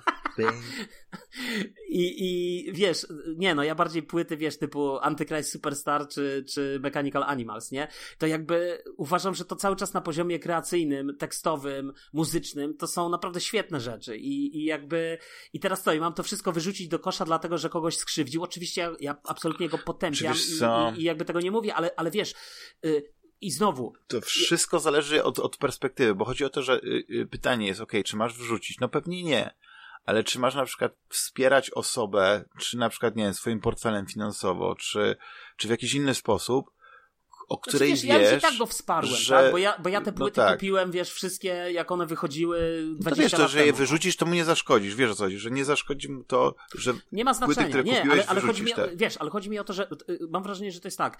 Najpierw uczyli nas w podstawówce i w liceum, żebyśmy, jak czytamy wiersze, czy opowiadania, czy książki, to żebyśmy też szukali tego kon kontekstu twórcy y, i starali się spojrzeć na literaturę, opowiadania, filmy, także w kontekście y, przeżyć samego autora i jak te jego przeżycia faktycznie y, rezonują w jego twórczości. A potem y, przyszła współczesność, która wywaliła to wszystko w kosmos, odjechała z tym totalnie i powiedziała, no tak, ale jeśli ten twórca jest zwyrodnialcem, to my już totalnie musimy go potępić, nie? I jakby poszło to w drugą stronę, gdzie, gdzie tak naprawdę wszędzie potrzebny jest jakiś taki trochę zdrowy rozsądek i, i tak naprawdę interpretacja, bo teraz jest druga kwestia. W ogóle ja wierzę, zawsze wierzyłem w coś takiego, że interpretacja dzieła, literatury, książki, opowiadania, dzieła sztuki, tekstu kultury y, w tym sz- najszerszym możliwym znaczeniu, to też jest pewnego rodzaju twórcza wypowiedź i, i jakaś taka zabawa, wiesz, i gra z odbiorcą. Ja wierzę i zawsze wierzyłem w coś takiego, że recenzja gry, filmu, książki to jest coś więcej niż tylko powiedzenie 9 na 10 i niż tylko wypunktowanie, a grafika taka, grafika taka i taka. Najlepsze recenzje to są takie, gdzie jest właśnie otwarcie jakichś furtek interpretacyjnych, pokazanie, że można spojrzeć na dane dzieło y, jakby trochę inaczej. Wiesz, y, w trochę innym kontekście. Ym, W związku z tym, jakby to powoduje, że jakby ja nie będę nigdy kancelował. Wiesz, to tak jak dzisiaj mówimy, wyrzućmy z palmy Czechowa, bo Rosja zaatakowała Ukrainę, tylko jakby nie zastanawiamy się nad tym, że taki Czechow być może yy, przecież on nie ma nic wspólnego z Potępiłby Putina. Putinem. A może nawet by potępiał Putina. Może dzisiaj byłby tak jak Gary No Kasparow. tak samo wiesz, jak właśnie, gdzieś- ale to jest właśnie, o to chodzi, no nie, że, że e, ja rozumiem, że generalnie teraz e, nie wiem, e, zachwycanie wiesz, się, bo to e, wiesz, kulturą rosyjską właśnie przez czytanie czy Dostojewskiego i tak dalej, to, to nie jest na miejscu, nie? Nie, nie, nie, nie powinno się chwalić teraz, że sobie puszczam teraz Czajkowskiego czy coś takiego. I ja rozumiem, że są pewne takie sentymenty y, wiesz, negatywne i, i, i e, jeśli gdzieś miałby być jakiś koncert muzyki rosyjskiej, jakichś rosyjskich kompozytorów, to to się teraz, wiesz, no teraz nie czas i miejsce na to. Może. Dobrze, wróćmy Ale- do, wróćmy do tak, wróćmy na chwilkę do tego.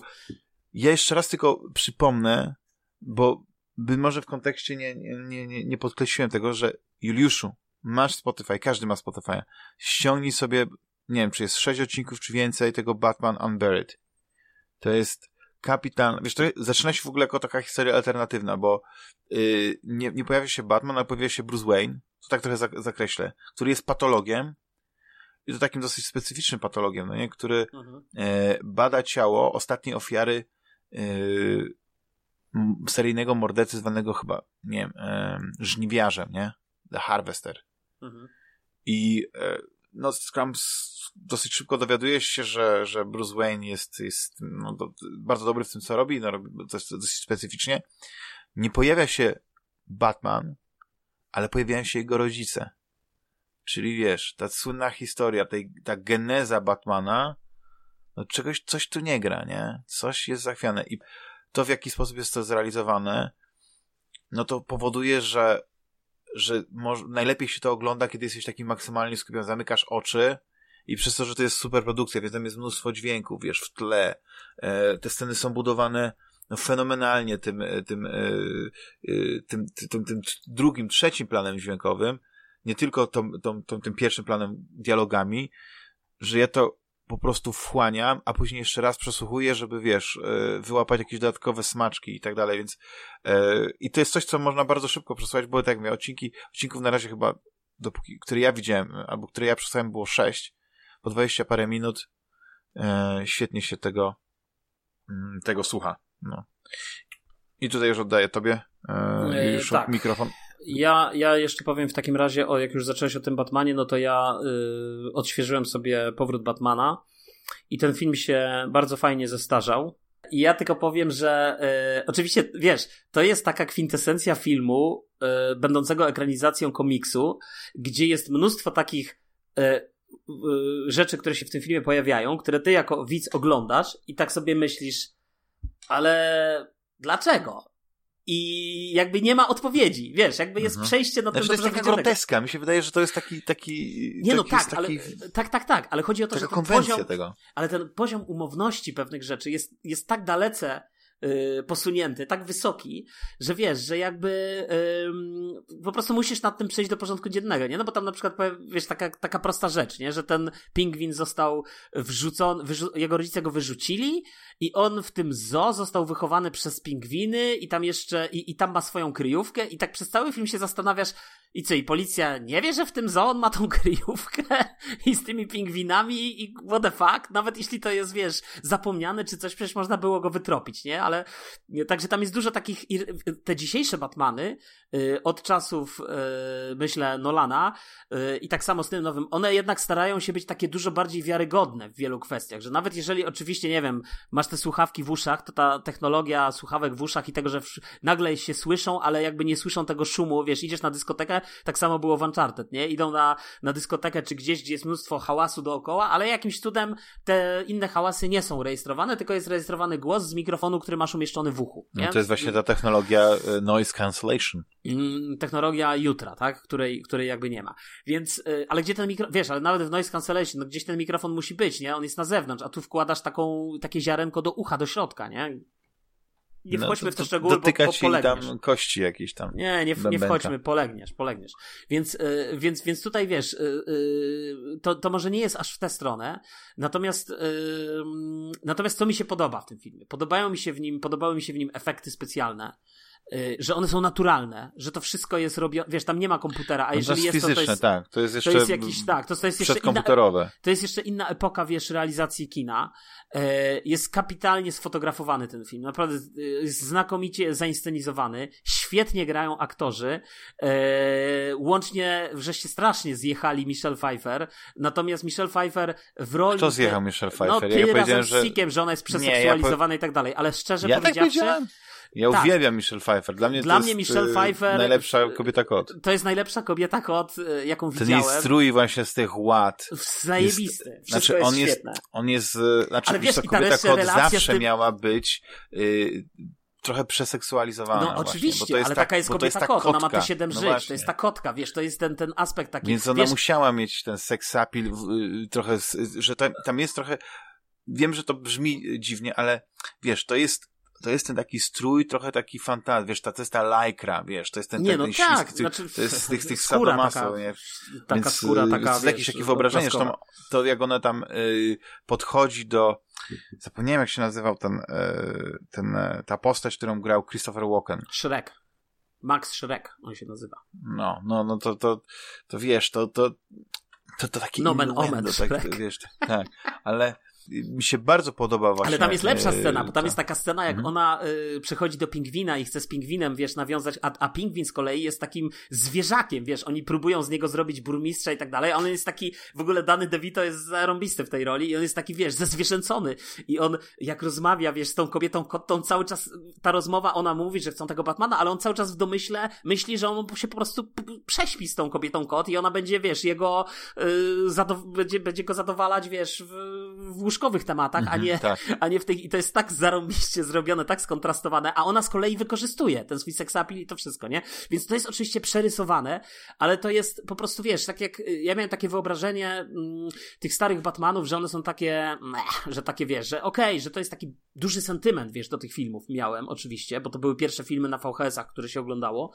ale z drugiej strony y, tak nie traktowałem ich poważnie, ale teraz widzę, że ta, zwłaszcza ta wizja Bartona jest y, naprawdę, to jest, to jest jakby, to jest ten autorski sznyt, to jest ta pieczątka, która tam, y, która tam jest za, założona. jest zupełnie inna znaczy, wizja niż tak, wizja tak, Nolana, tak. ale w dalszym ciągu to jest, y, no, mi się znaczy bardzo ona podobało. trochę, wiesz, bo ona, ona zrobiła taką mieszankę dwóch stylów ty, tego Batmana, jaki był, bo wcześniej E, już nie mówię o tam latach 60., ale wcześniej był, Batman to był taki gościu, taki tak, detektyw w rajtuzach, nie? Mhm. Wiesz, e, nie był mroczny, miał tego kompana dzieciaka Robina, nie? Bo on się już pojawiał, no wiesz, tak. to Robin to nie był jakiś dodatek później, tylko on dosyć szybko się pojawił, nie? Bo musiał, ten, ten Robin byłbym tą postacią dla, dla młodych chłopców, którzy się chcą z kimś identyfikować, nie? Nie mogą, że starszym facetem, gościem takim, tylko, tylko akad z nim. I, I to był ten taki zabawny Batman i ten, ten e, Batman Adama Westa, ten z lat 60. serial, był Mhm. taki właśnie śmieszny, slapstickowy i tak nie, dalej. No, to, to szkoda gadać, no.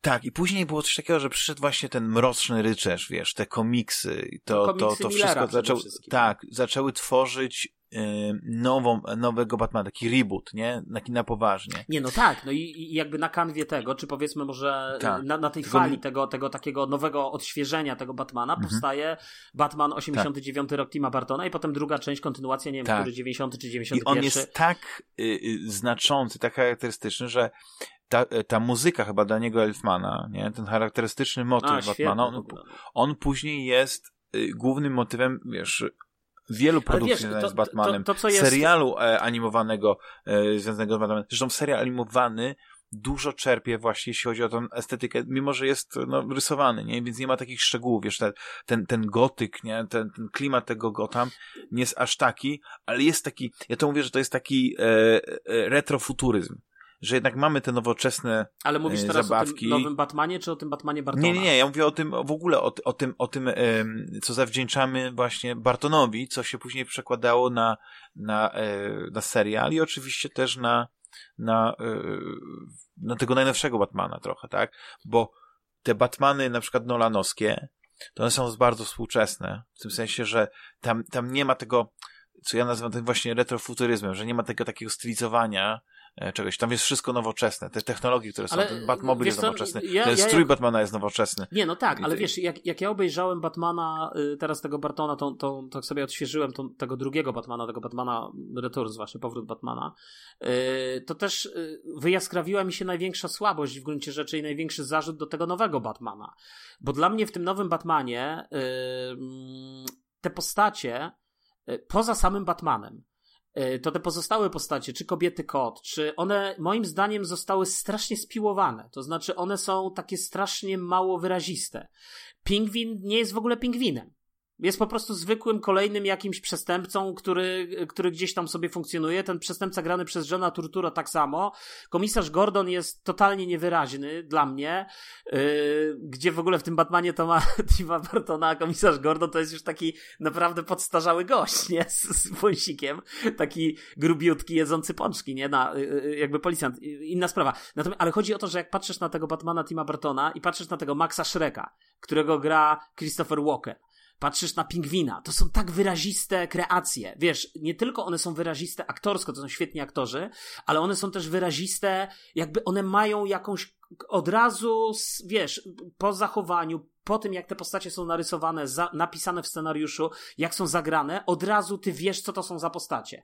Yy, kobieta kot, prawda? Yy, pingwin, oczywiście. Sam Batman, yy, moim zdaniem niedoceniany chyba jednak mimo wszystko. Michaela Keatona, który jest świetny, mi się bardzo podoba Michael Keaton w tej roli. No, wiesz co, on chyba nawet jakiś taki powrót się szykuje. e, e, Jego, jego, jego znaczy, nie wiem dokładnie w, jakim serialu, w jakim kontekście, czy może w filmie, Ale, ale podobno ma właśnie znowu, tak, grać Batmana. No ciekawe. No, No. Na pewno, na pewno, wiesz, no nie zdziwiłbym się, bo wydaje mi się, że Batman u Millera też jest takim Batmanem podstarzałym, więc kto, kto, kto wie, czy to nie będzie jakiś powrót do, do tych korzeni, wiesz. e, Znaczy wiesz, powrót Mrocznego. Rycerza jest zekranizowany jako film animowany, ale chętnie bym zobaczył właśnie taki film zrobiony w stylu tego nowego The Batman, ale będący ekranizacją właśnie powrotu Mrocznego Rycerza. Nie, ja bym wolał jednak, żeby to była już jakaś nowa wizja. Nie, ja nie wiem, czy ja bym chciał dalej eksplorować tą wizję y, tą, tego najnowszego Batmana, bo tak jak mówię, dla mnie największym zarzutem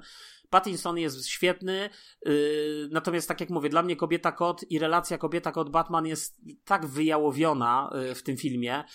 Zobacz sobie na relację y, Kobieta Kot Batman właśnie w powrocie Batmana.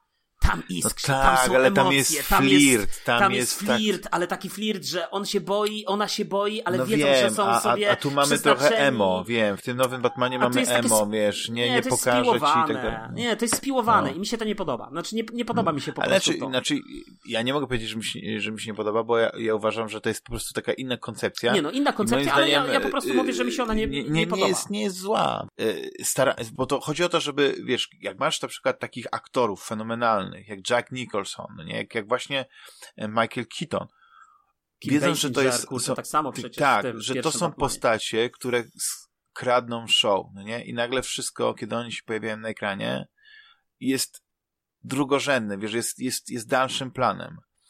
A tu, w tym nowym Batmanie, tak jak mówisz, wszystko jest takie jakby troszeczkę, nie wiem, w, pozbawione, znaczy te emocje są, ale tutaj wszystko musi grać, wiesz, i ja uważam, że, że, że Turturo jako Falconi, czy, czy yy, w tej wersji Pingwina, wiesz, Colin Farrell, oni ciekawie wypadają, no nie? Tylko, ale, że, ale wiesz, tylko, że, yy, tylko, że to pingwin... nie jest pingwin właśnie, no właśnie. taki Batmanowy.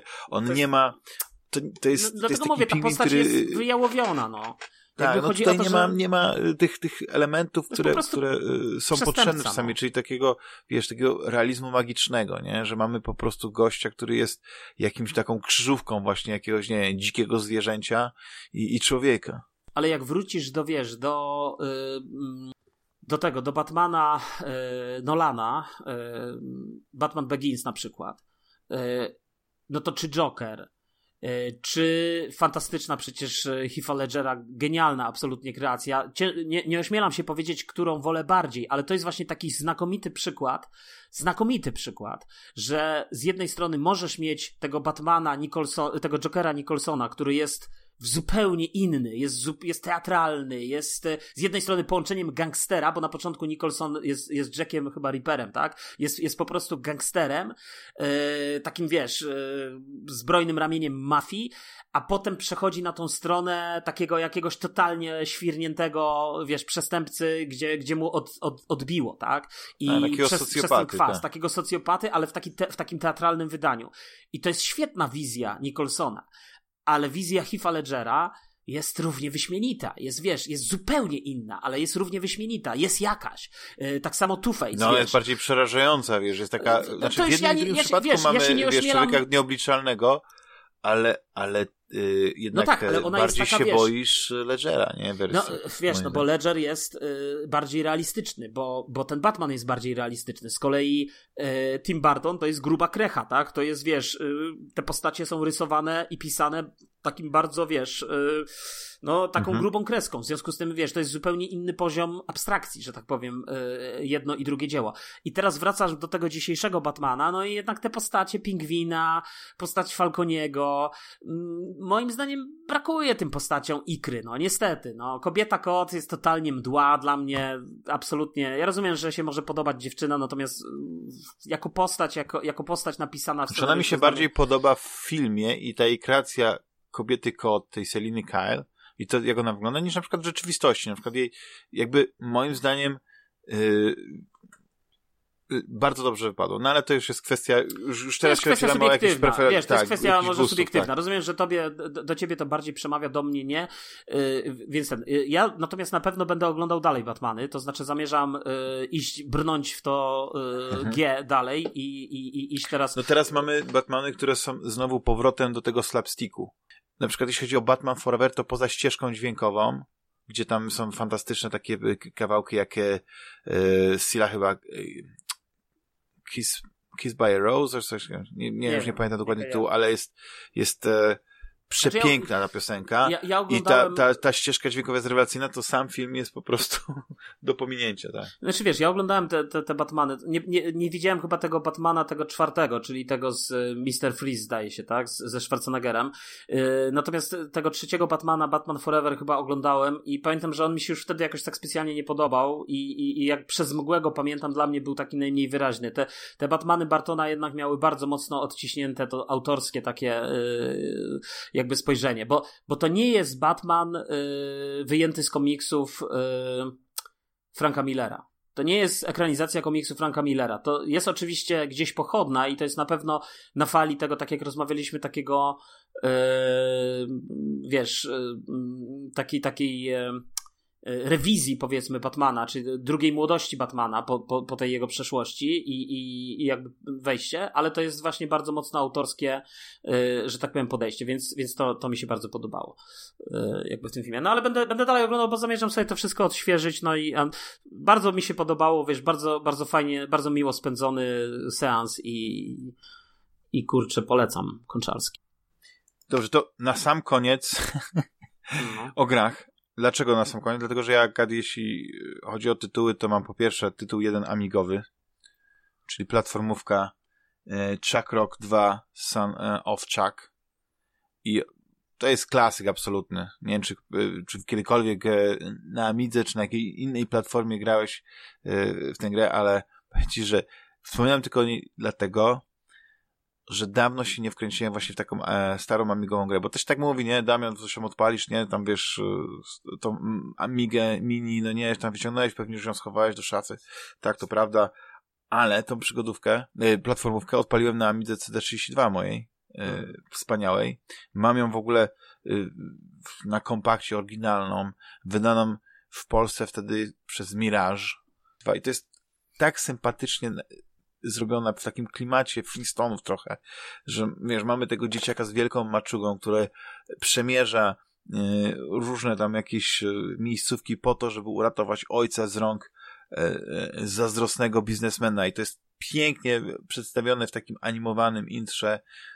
Moje dzieci były zachwycone w ogóle, wiesz, wciągnęły się w tę grę, bo to była taka prosta platformówka, ja w nią dużo grałem, ale druga gra, bo właśnie tak sobie mówię, E, ok, nie mam dostępu do moich konsol, nie mam dostępu do mojego komputera, w co mogę pograć e, na telefonie?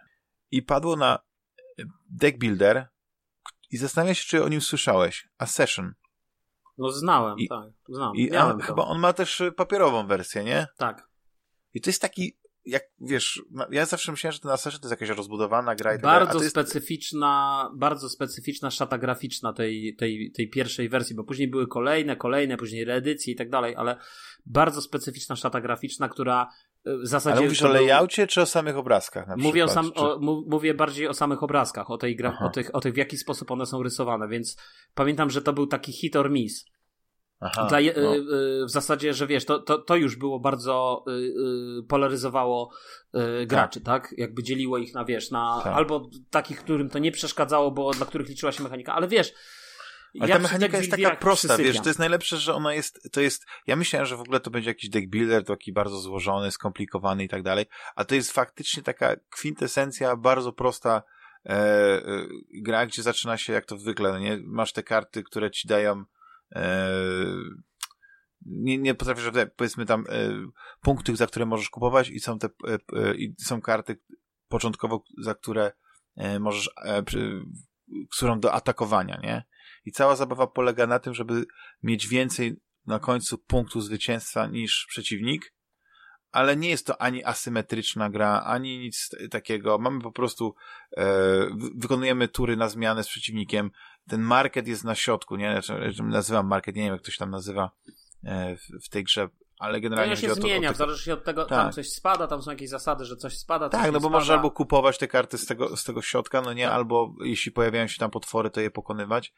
E, mechanika dodawania, odejmowania kart też jest taka prosta i przyznam, że właśnie czegoś takiego szukałem, takiego deck buildera, którego, w którego mogę wejść e, od razu bez, e, bez zagłębiania się, wiesz, w, poznawanie kart, wiesz, bo to jest, to jest ciekawe, nie, że są takie gry, gdzie, gdzie żeby odnieść sukces, nie, żeby, żeby zacząć wygrywać, to trzeba tak naprawdę opracować jakąś technikę, jakąś, jakąś, jakąś taktykę, a żeby ją znać, no nie, no, czy jak na przykład sobie układać ten deck, no to jednak musisz czytać te karty, wiedzieć, znać te karty, żeby odpowiednie też komba budować, nie, te zależności, ta, ta symbioza kart jest ważna. A tutaj to mi się podobało, że na tym już nawet podstawowym poziomie trudności, bo nie mówię, że, że też grałem na jakimś hardzie, nie? To Ale ty to grasz, ja nie potrzebowałem tutorialu. Tak? Tak, tak. I to takie z, z, ze sztuczną inteligencją. Jeszcze nie odpalałem, powiedzmy, z żywym przeciwnikiem, nie? Ale na komórce, czy Ale... na tablecie? Tak, na komórce, tak. E, jest dosyć czytelna na małym ekranie, nie tam karty można powiększyć i tak dalej. No oczywiście, jak to w każdej grze, oczywiście ten flaw jest ważny i te inne rzeczy, no ale to takie najbardziej istotne dla mechaniki yy, znaczy, wiesz, elementy są bardzo czytelne. W builderach ten flaw jest jakiś taki mały istotny, no. No tak, ale tak jak ale mówisz, ja te, te grafiki robią... No. Znaczy nie, zagraj sobie właśnie na komputerze czy na, na, na telefonie. To na, miałem to na komórce, no. no. I przyznam, że tak czy w samolocie, czy gdzieś, to, to sobie tak pykałem i, i, i y, bardzo fajnie mi się, wiesz, układało. Miałem takie, takie, można powiedzieć, że, y, że taką satysfakcję, że jednak ma się ten, e, tą smykałkę, nie? Bo, tak mówię, ta kwintesencja, ta, ta, pod, ta podstawa, przepraszam, te, te, te, te, takie założenia, wiesz, jak się, jak się atakuje e, te potwory w tej grze, nie? Jak się zagrywa te karty i jak się te wydaje te, te punkty, to jest wszystko no tak podobne, no, wiesz, no, no, no jest też taka fajna gra, też chyba to jest e, deck builder, tak mi się wydaje, ten Star Realm, taka Mhm, karcianka. tak. I ona też weszła w wersji cyfrowej i tam można sobie po, posmakować trochę tej gry, no ale jak już chcesz mieć e, więcej kart, więcej e, tej, więcej jakby tej samej gry w grze, no to musisz kupić jakieś tam DLC, nie? Ale tak naprawdę w wersji takiej papierowej to idziesz do sklepu i kupujesz taki bardzo tani deck, nie? I to wszystko. Nic więcej nie, nie potrzebujesz.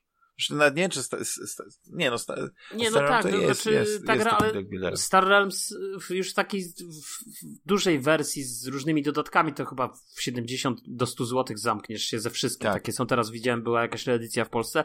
To jest zresztą yy, to jest zresztą yy, wersja kosmiczna, yy, jak się nazywa? Pewnie jakiś Hero Realm. Hero. Realms, dokładnie. Hero Realms się nazywa y, wersja, powiedzmy taka bardziej fantazy. I, I ona była pierwsza, wydaje mi się. Hero Realms Znaczy, i, i później została Ale mi się, mi się jedna Tylko, rzecz że w Star mi się grafiki nie podoba. podobają w Star Realms. No właśnie to chciałem powiedzieć, że, że ona jest, przez to, że ona jest tak e, czytelna, ona ma takie Ale wiesz, symbole, to- które nie ja mają jestem takiego klimatu. Damian. Te trójkąciki, te kolorki, Ja wiem, tak... ale ja jestem, ja jestem i tak zaskoczony, bo to są straszne suchary w ogóle te gry, które wymieniasz. Tak? Ascension, tak, to są takie suchary, ale, wiesz, to, je- to ale to nie są twoje, takie, no. wiesz co, to są takie, bo to są idealne gry dla kogoś, kto e, albo chce po prostu z, zacząć swoją przygodę na przykład z deck buildingiem, z jakimi grami, albo tak jak ja, na przykład nie miałem siły, żeby się mierzyć z jakąś taką bardziej złożoną grą, żeby ją poznawać i tak dalej, bo ja sobie kupiłem i ja dopiero teraz będę poznawał właśnie Terraformację Marsja, ekspedycję Ares. Wiesz, ja, ja, ja to super, chętnie o, tym, chętnie o tym pogadamy, bo ja też, ja też w to Z- będę na, grał. W następnym odcinku w takim razie. Znaczy ja grałem na temat. razie raz, ja grałem na razie raz, yy, raczej do pasjansa to kupiłem, do, do grania samemu, Ja ale nie też. sprzedałem i nie zamierzam sprzedać, bo wydaje mi się, że, że, że gra jest fajna. Yy, to też jest suchar w gruncie rzeczy, to, to nie jest jakaś tam bardzo, wiesz, yy, klimatyczna gra i tak dalej, nie? Mhm. Zresztą ja w ogóle jestem wielkim fanem Terraformacji Marsa, ale tej e, edycji komputerowej, która jest e, taką idealną. em, znaczy, to jest ta sama gra, która jest e, w wersji papierowej, że się wyrażę, tak, tak komputerowa, ale ten interfejs, ten layout jest tak dopasowany, że to wszystko, co jest, co, wiesz, co potrzebujesz zaznaczać kartami jakoś taki dziwny sposób, tutaj masz po prostu przeliczane przez komputer i masz tylko te najważniejsze informacje. Dodatkowo, e, no nie wiem, ten, ten layout jest taki bardziej kosmiczny, taki bardziej e, futurystyczny, nie? Nie ma tych takich e, kolorków jak, jak, e, jak wersja papierowa, nie? Terraformacji. No, ale to jest zupełnie... No i tyle, no nie? Jeśli chodzi o, o, o, o moje granie. Nie wiem, ty, ty, ty w co tam, Juliuszu drogi? No, e, ja, już, grywasz, ja już powiedziałem, ja już grywałeś. powiedziałem, że zacząłem grać yy, w The Last of Us. Mhm. Yy, Ja nie grałem w tą wersję, to chyba na PlayStation 3 w ogóle oryginalnie wyszło jeszcze parę lat temu. Pierwsza część, tak, wyszła na PlayStation 3. Tak, teraz ja gram w wersję remaster, która wyszła na, na, na PlayStation 4 i powiem, pewnie o tej grze rozmawialiście na tym podcaście już nie raz, ja powiem tak, to jest po prostu wow. Im, No. im dalej w tą grę gram, tym bardziej mi się podoba. Na początku mi się nie podobał gameplay, wiesz, te klawisze, jakieś takie dziwne skradanie i tak dalej, ale po prostu z czasem, wiesz, masz taki feeling tych broni, tego skradania, yy, no i ta fabuła. I też mocna historia, tak. Fabuła Mocna historia, niesamowita. stary. Ta fabuła jest w ogóle ten. Stary, jak ja zacząłem. Nie wiem, czy to wam pisałem, czy to u- do Łukaszowi mówiłem, ale ja po prostu jak, zac- jak odpaliłem to tak z ciekawości. A dobra, mam ten PlayStation Plus, odpalę to The Last of Us na chwilę, nie? Zwłaszcza, że to jest taki zajebiste przeciwieństwo Eldena w kwestii tej fabuły, nie? Gdzie Elden masz te skrawki i wszystko co musisz tam rekonstruować, a tu jest jakby zupełnie. No, to jest taki, fabuła. tak. tak, ta fabuła jest tutaj tym głównym czynnikiem napędowym, nie? Jakby tego. To ten początek, wiesz. To ja normalnie miałem łzy w oczach, po prostu tak mnie to dotknęło, wiesz, bo może też jestem ojcem, też mam córkę i po prostu to wiesz, to, to, to jest No nie, to jest, to jest to otwarcie jest, jest jedno z Mocarne. najmocniejszych, jeśli chodzi o... Mocarne. Fantastyczne, fantastyczne. To po prostu jest, to jest po prostu petarda. Oczywiście ta gra, widać, że ona się trochę zestarzała graficznie, nawet w tej wersji remaster, eee, ale po prostu gra się niesamowicie. No, mam tam jakieś chyba z 6 godzin na razie, wiesz, już jestem tam e, jakby w tej fabule. I, i, I, myślę, że ją skończę, bo, bo na razie jakby to mi się podoba. A druga gra, w którą gram intensywnie, to jest twoja gra najgorsze rozczarowanie roku, czyli Gran Turismo 7.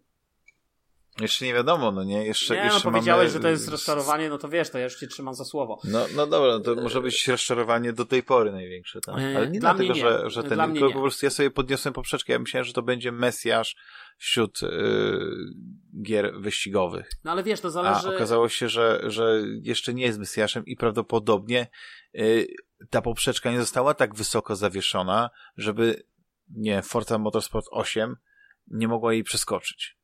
I to jest dla mnie interesujące, intrygujące. Tylko wiesz, tylko dla mnie, y, okej, okay, no jakby ja, ja, ja tego nie, nie kwestionuję, natomiast wiesz, to, to co mi się niesamowicie podoba w Gran Turismo 7, znaczy, dla mnie to jest w ogóle najlepsza y, jakby ścigałka, y, gra samochodowa, w jaką grałem. Dotychczas, w ogóle ever. Pod każdym względem. Y, pod względem graficznym, pod względem modelu jazdy. Ja mówiłem, że ten deszcz jest taki rozczarowujący, ale już się przyzwyczaiłem do tego deszczu.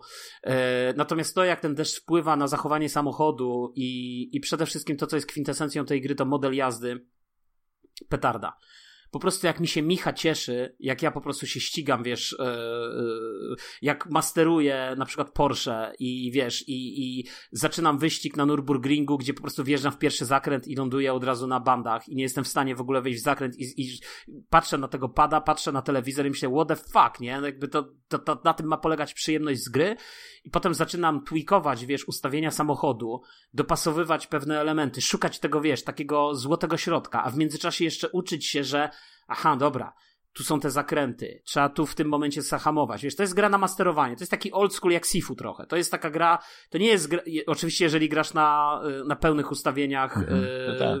realizmu, tak, jakby w tej grze, to po prostu jest zupełnie inna bajka. I potem, wiesz, zaliczasz to Porsche i wiesz, i, i ja, ja pamiętam jaką ja drogę zrobiłem, jak, wiesz, tego, tego całego eventu. I na koniec, jak sobie przypomniałem, że na początku jakby nie byłem w stanie wjechać w zakręt, a finalnie skończyłem ten wyścig i nie, nie zająłem pierwszego miejsca, skończyłem na trzecim ale jakby, wiesz, ile mi to frajdy sprawiło, ile mi frajdy mhm. sprawił cały ten wyścig, to wyprzedzanie tych przeciwników, w ogóle dla mnie to, te, te lotne starty, fakt, że zawsze zaczynasz z ostatniego miejsca jest kapitalny, bo to jest, na początku się do tego podchodziłem, że to bez sensu, nie, ale potem sobie myślę, no właśnie to jest świetne, bo od początku masz właśnie to, co jest zajebisty feeling, że ty wyprzedzasz te samochody ciągle, wiesz, przesz do przodu, nie, i to jest świetne. Jesteś um, jak ten e, na tej e, Kentucky Derby, ten, ten koń, który gdzieś z ostatniego miejsca najgorszy, Dokładnie. ten po prostu dostaje jakichś takich, nie wiem, jakiejś takiej petardy, jakiejś takiej energii tak. i wygrywa z najlepszymi. Po prostu no, fenomen, to jest... Nie, no gra jest, nie, naprawdę gra jest Znaczy wiesz co, jak zacząłeś opowiadać o tym, jak masterujesz i tak dalej, to ja miałem takie uczucie kiedyś, jak grałem w Assetto Corse, kiedy w końcu po, po jakichś takich niesamowitym nadludzkim wysiłkiem udało mi się jakiś wyścig chyba wygrać, nie? Mhm. Ale później e, ten poziom jeszcze bardzo wyżej podskoczył i doszedłem do wniosku, że chyba to faktycznie jest gra, w którą trzeba grać mając, nie wiem, kierownicę, może jakieś nadludzkie umiejętności i ja sobie odpuściłem. Ale grą, którą właśnie uwielbiałem za to, że e, wiesz, która po prostu pięknie wyglądała, fenomenalnie, a jednocześnie będąc w w 100% grą arcade'ową. Dawała mi takie niesamowite emocje właśnie ze względu na to masterowanie, bo e, miała jeden patent, który mi się strasznie podobał i tego nie widzę e, w tych nowych grach, znaczy nie stosuje się tego, albo może się stosuje, tego nie dostrzegam, że zamiast tej linii, której ja oczywiście, no, jako lama muszę mieć, nie? Wiesz, tą linię taką, która mnie prowadzi, mówi, kiedy mam hamować, kiedy nie że nie potrafię wyczuć, e, wiesz, nie mam tego pilota, który mi mówi, że teraz jest taki Ja to mam tak wszystko dalej. wyłączone, mój drogi. Zrobię ci kiedyś I... chyba, zacznę robić, na, nagrywać filmiki, bo ty, ty nie wiesz z kim rozmawiasz, jeśli chodzi o samochodówki. Ja po prostu jestem pies na, na, na takie gry. No. Ja po prostu uwielbiam yy, no wiesz, i jakby, wiesz, arkadowe tak samo. To, ja wiem, o której no to musisz, powiesz, no. Wiem, Drive Club. I w Dokładnie. Drive Club było coś takiego, że oprócz tego, że właśnie fenomenalnie to wszystko wyglądało i te warunki pogodowe, model jazdy, ale nie było. ale ten może nie było, ale nie pamiętam, ale nie generalnie. Było. A tam z... powinny być właśnie w arkadówce. Do... Jeśli chodzi o zakręty i prędkość, w jakiej powinieneś wchodzić zakręty, mówiły ci takie flagi zawieszone, wiesz, z boku. I one były takie samo kolorystycznie, jak wiesz, zielone, żółte, czerwone i tak dalej.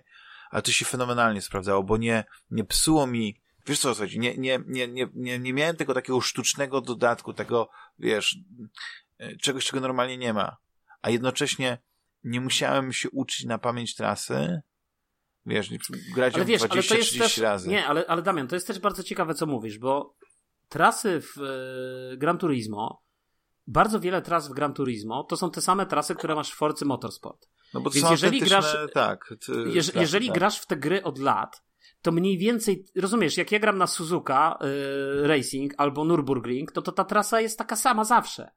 I jakby oczywiście ona się różni oświetleniem, grafiką i jakimiś tam niuansami, ale jakby to jest ta sama trasa. I to nie ma znaczenia, czy grasz w Force, czy grasz w Gran Turismo, bo ty mniej więcej tą trasę znasz i wiesz, jak, jak ją grać. To jest kwestia później opanowania samochodu. Ale wiesz, ty w Gran Turismo znowu, to nie jest gra pod kier... tak jak Assetto Corsa to jest gra pod kierownicę, to Gran Turismo to nie jest gra tylko pod kierownicę, oczywiście też, ale to jest gra przede wszystkim pod tego pada, żeby ona też na padzie musi dobrze działać, tak? Wiadomo, flagowy tytuł PlayStation. I jakby, wiesz, te niuanse, jak będziesz grał jeszcze, nie wiem, bo może już sprzedałeś swoje Gran Turismo, to nie, sobie nie zobacz. Nie sprzedałem, ale teraz to nie gram to nie dlatego, że się rozczarowałem, tylko wiesz, no Elden, Elden, Elden. No ja wiem i to jest właśnie to, to, to, jest, to jest to przekleństwo tych premier, nie? Które, które się pojawiło, że naprawdę dużo gier wyszło w tym samym czasie, bo mamy, ja mam cały czas nieskończonego Horizona, cały czas nieskończonego Eldena, wrócę do tych gier, ale teraz sobie powiedziałem, że chcę skończyć The Last of Us, bo chcę trochę się wyrwać z tego Eldena, w wolnych chwilach gram cały czas w Gran Turismo, w którym mam już prawie 30 godzin i, i po prostu gra jest fantastyczna dla mnie. a z trzeciej strony chcę wrócić też do Horizona, bo uważam, że ten Horizon jest jakkolwiek fabularnie taki sobie, to, to wydaje mi się, że jako gra, jako całość jest, jest świetna. To jest chyba też Naughty Dog, nie? To jest chyba ten sam, to samo studio, które zrobiło The Last of Us, nie? Dobrze myślę? Nie, nie, nie. Nie? Nie, nie. okej, okay, dobra. Pomieszało mi się. To jest e, Guerrilla Games, mm. ci od Killzona. Ci od Killzona. No. Ale wiesz co, no, no, no, jest jedna rzecz i faktycznie y, to jest takie trochę przekleństwo tych premier, że w, w podobnym okresie pojawiły się dwa tytuły, które są na dziesiątki godzin. Horizon Forbidden West Zależnie jak grasz, no pewnie możesz szybciej, nie, no, możesz Tak, masz rację. Ale Elden to jest Link. na, na 80 ale... godzin powiedzmy gra. A Elden Ring powiedzmy na, na, na też zależnie jak grasz powiedzmy 120, 140. Ja pewnie będę miał A, za 150. Albo dla Rafała 300, bo on ma już chyba z 200 godzin. Ale wiesz, ale chodzi mi o to, że y, tak samo jest z Gran Turismo. To, to, to nie jest gra którą się przechodzi. No ja przynajmniej tak, tak w to nie gram. No to może być tak jak gra, wiesz, dla kogoś jak FIFA, nie? Jest, jedną grę potrzebuje, pod mhm. tą swoją fantastyczną, e, pod ten swój fantastyczny fotelik e, wyścigowy, pod te hydrauliczne tutaj jakieś wspomaganie, e, aczkolwiek, ten, ten aczkolwiek, G25, no nie wiem, Logitech, czy wiesz, 27. Ale, ale Damian, tutaj jedna, jedna jednak moja, mimo wszystko uwaga, bo ja... Yy ja świadomie nie kupuję żadnej kierownicy i nie kupię kierownicy, bo, bo ja miałem kiedyś kierownicę i mi się po prostu w którymś momencie przestało chcieć rozkładać ten całe, to całe tatałajstwo, żeby w to grać. I stwierdziłem, że pamiętam, to było w czasach, kiedy y, miałem i Xboxa i PlayStation 3 i pamiętam, że wtedy y, padło na Force, bo model jazdy na padzie w Forzie był do mnie bardziej przemawiał, tak? Był dla mnie tym, tym modelem jazdy, który był dla mnie dużo ciekawszy. Natomiast y, dzisiaj ja gram w Gran Turismo, świetny model jazdy, absolutnie rewelacyjny i y, takie smaczki jak hamulec stawia opory w zależności od samochodu, od tego, jakie założyłeś tam rzeczy. To jest w tej grze. I to jest w tej grze, to jest napadzie. Jak, jak, jak odczuwasz wibracje, jak zjeżdżasz z drogi lub nie zjeżdżasz na drogę. Jak, jak to jest precyzyjne. No to po prostu rewelacja. To, to, no nic, to... będę musiał w takim razie musisz, wrócić, musisz chyba wrócić, mnie przekonałeś w takim razie. A jeszcze jedna rzecz. A jeszcze ci powiem Już. a propos gier, no. jeszcze tylko ci powiem a propos gier, bo zasadniczo te dwie gry gram w tej chwili, czyli czyli Gran Turismo i, i The Last of Us, pomalowałem armię moich krzyżowców, tak na spontanie. Kupiłem sobie i będę rozkładał niedługo y, tereny i wszystko. Y, i Ale właśnie krzyżowcy, tak trochę się zdziwiłem, bo to w ogóle wygląda jakbyś y, tworzył jakąś makietę, rekonstruował może jakąś właśnie bitwę pod Grunwaldem. Y, nie to no, jest krzyż, jakiś nowy krzyż... system? Nie no, nie no, to jest stary system, saga. Ja do tego systemu mam, słuchaj, armię Saracenów. Więc jako... Co, kiedykolwiek natu... mówiliśmy o niej w Fantasmagierii, o tym nie systemie? Wiem, może niekoniecznie. To co Świetny. to jest za system w takim razie? To jest bardzo... Saga? Pro... Słuchaj, to, to, nazywa się Saga, to jest francuski system wymyślony. To jest genialny system, ponieważ... Yy, ba- instrukcja w ogóle do tego systemu jest, jest e, bardzo prosta, ale to, co urzeka mnie w tej grze i to, to co do mnie trafiło, tak? Bo jakby, że ten system jest niezw- ma niezwykle precyzyjnie napisane zasady. I ja tak, tak jak zapamiętałem, bo ja swego czasu bardzo dużo grałem w sagę, to jest system, który budzi najmniej pytań, najmniej wątpliwości, najmniej jakichś takich, tak jak Gwiezdne Wojny stary, to ja mam takie wrażenie, że w Star Wars Legion co gra, to odkrywaliśmy kolejne niuanse i od, okazywało się, że źle gramy. I to no, tak no. było w kółko, nie?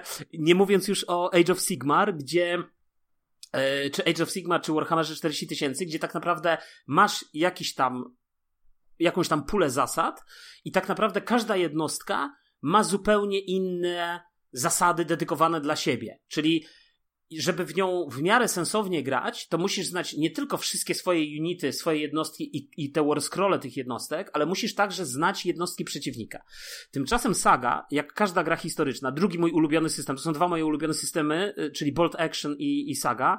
A propos Bolt Action 4 czerwca Operation Paperclip gramy 45 rok, y, alianci walczą z y, tymi postnazistami o tajną broń po trzeciej Rzeszy. Także Czy stary... będzie wideo z tego wydarzenia? Wideo może nie, ale na pewno będzie relacja fotograficzna stary, bo, bo to moi znajomi robią ten event i, i już jakby robiliśmy, znaczy ja, ja go nie organizuję w żaden sposób, ale po prostu to, co ostatnio robili było super i, i ja już po prostu w ciemno, jak tylko dali znać, że robią, no to po prostu wchodzę w to jak w masło. Nawet specjalnie pomalowałem, słuchaj, M18 Hellcat i, i jeszcze pomalowałem Jeepa y, z MMG i jeszcze pomalowałem y, M8 Greyhound. Co? Dużo pomalowałem teraz rzeczy, tak. Bo to się łatwo maluje, wiesz, te, te modele y, pojazdów amerykańskie. Spray i później tylko tam, wiesz, wygładzasz. Wrzucę jakieś zdjęcia, bo, bo chyba nie wrzucałem wam finalnie. W każdym razie no, wracając do sagi. Y, y, Saga i, i, i Bolt Action to są gry historyczne. W związku z tym MMG, wiesz, średni karabin maszynowy, ciężki karabin maszynowy, yy, yy, rifle, tak, czy, czy, czy powiedzmy y, pistolet maszynowy, to wszystko strzela tak samo. Jakby nie ma znaczenia, czy to są Niemcy, czy to są Rosjanie, czy to są Sowieci, czy to są yy, Amerykanie, tak? Jakby karabin maszynowy to karabin maszynowy.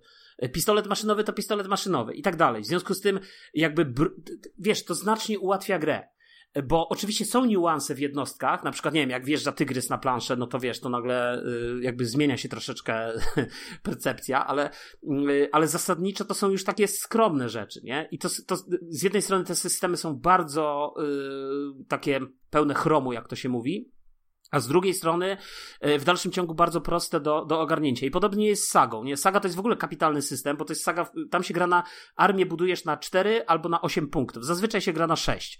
Ale powiedzmy mała armia to jest na 4 punkty, nie? I teraz dowódcę dostajesz za darmo i teraz masz 4 punkty na jednostki. I możesz wziąć takich przybocznych, czyli powiedzmy takich lepszych wojowników. Możesz wziąć zwykłych wojowników, którzy kosztują kosztują, e, jeden punkt to jest powiedzmy tam 8 e, figurek, przyboczni to jeden punkt to 4 figurki, a, a są jeszcze tak zwani levis, czyli takie wiesz, taka zbieranina z jakichś tam takich, takich powiedzmy nie, niewyekwipowanych, nie, niezbyt dobrych żo- tych wojaków, to są jeden punkt to jest 12 modeli. I teraz możesz to sobie dowolnie zmieniać, bo możesz na przykład za w sumie za trzy punkty wystawić sześciu, dwa oddziały po sześć herdgardów, nie? Czyli tych, tych przybocznych, tak? Albo na przykład yy, za tyle samo wystawić yy, po dwunastu wojowników. To mieszać. Ważne, żeby finalnie na koniec się zgadzały punkty. Nie chcę w to wchodzić, to nikt tego nie zrozumie, tych, tych niuansów.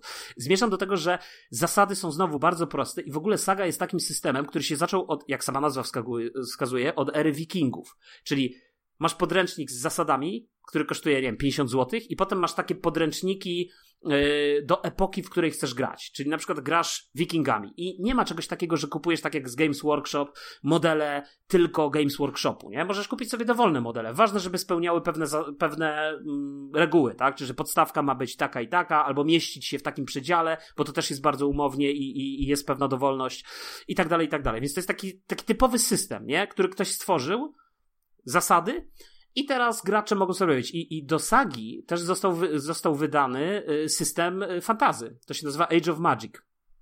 I to jest taki system, którym możesz y, wykorzystać swoje modele z Warhammera na przykład.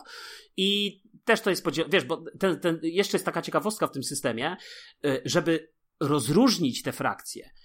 To są tak zwane battleboardy. Czyli każda frakcja ma taką planszetkę, na której ma swoje skille.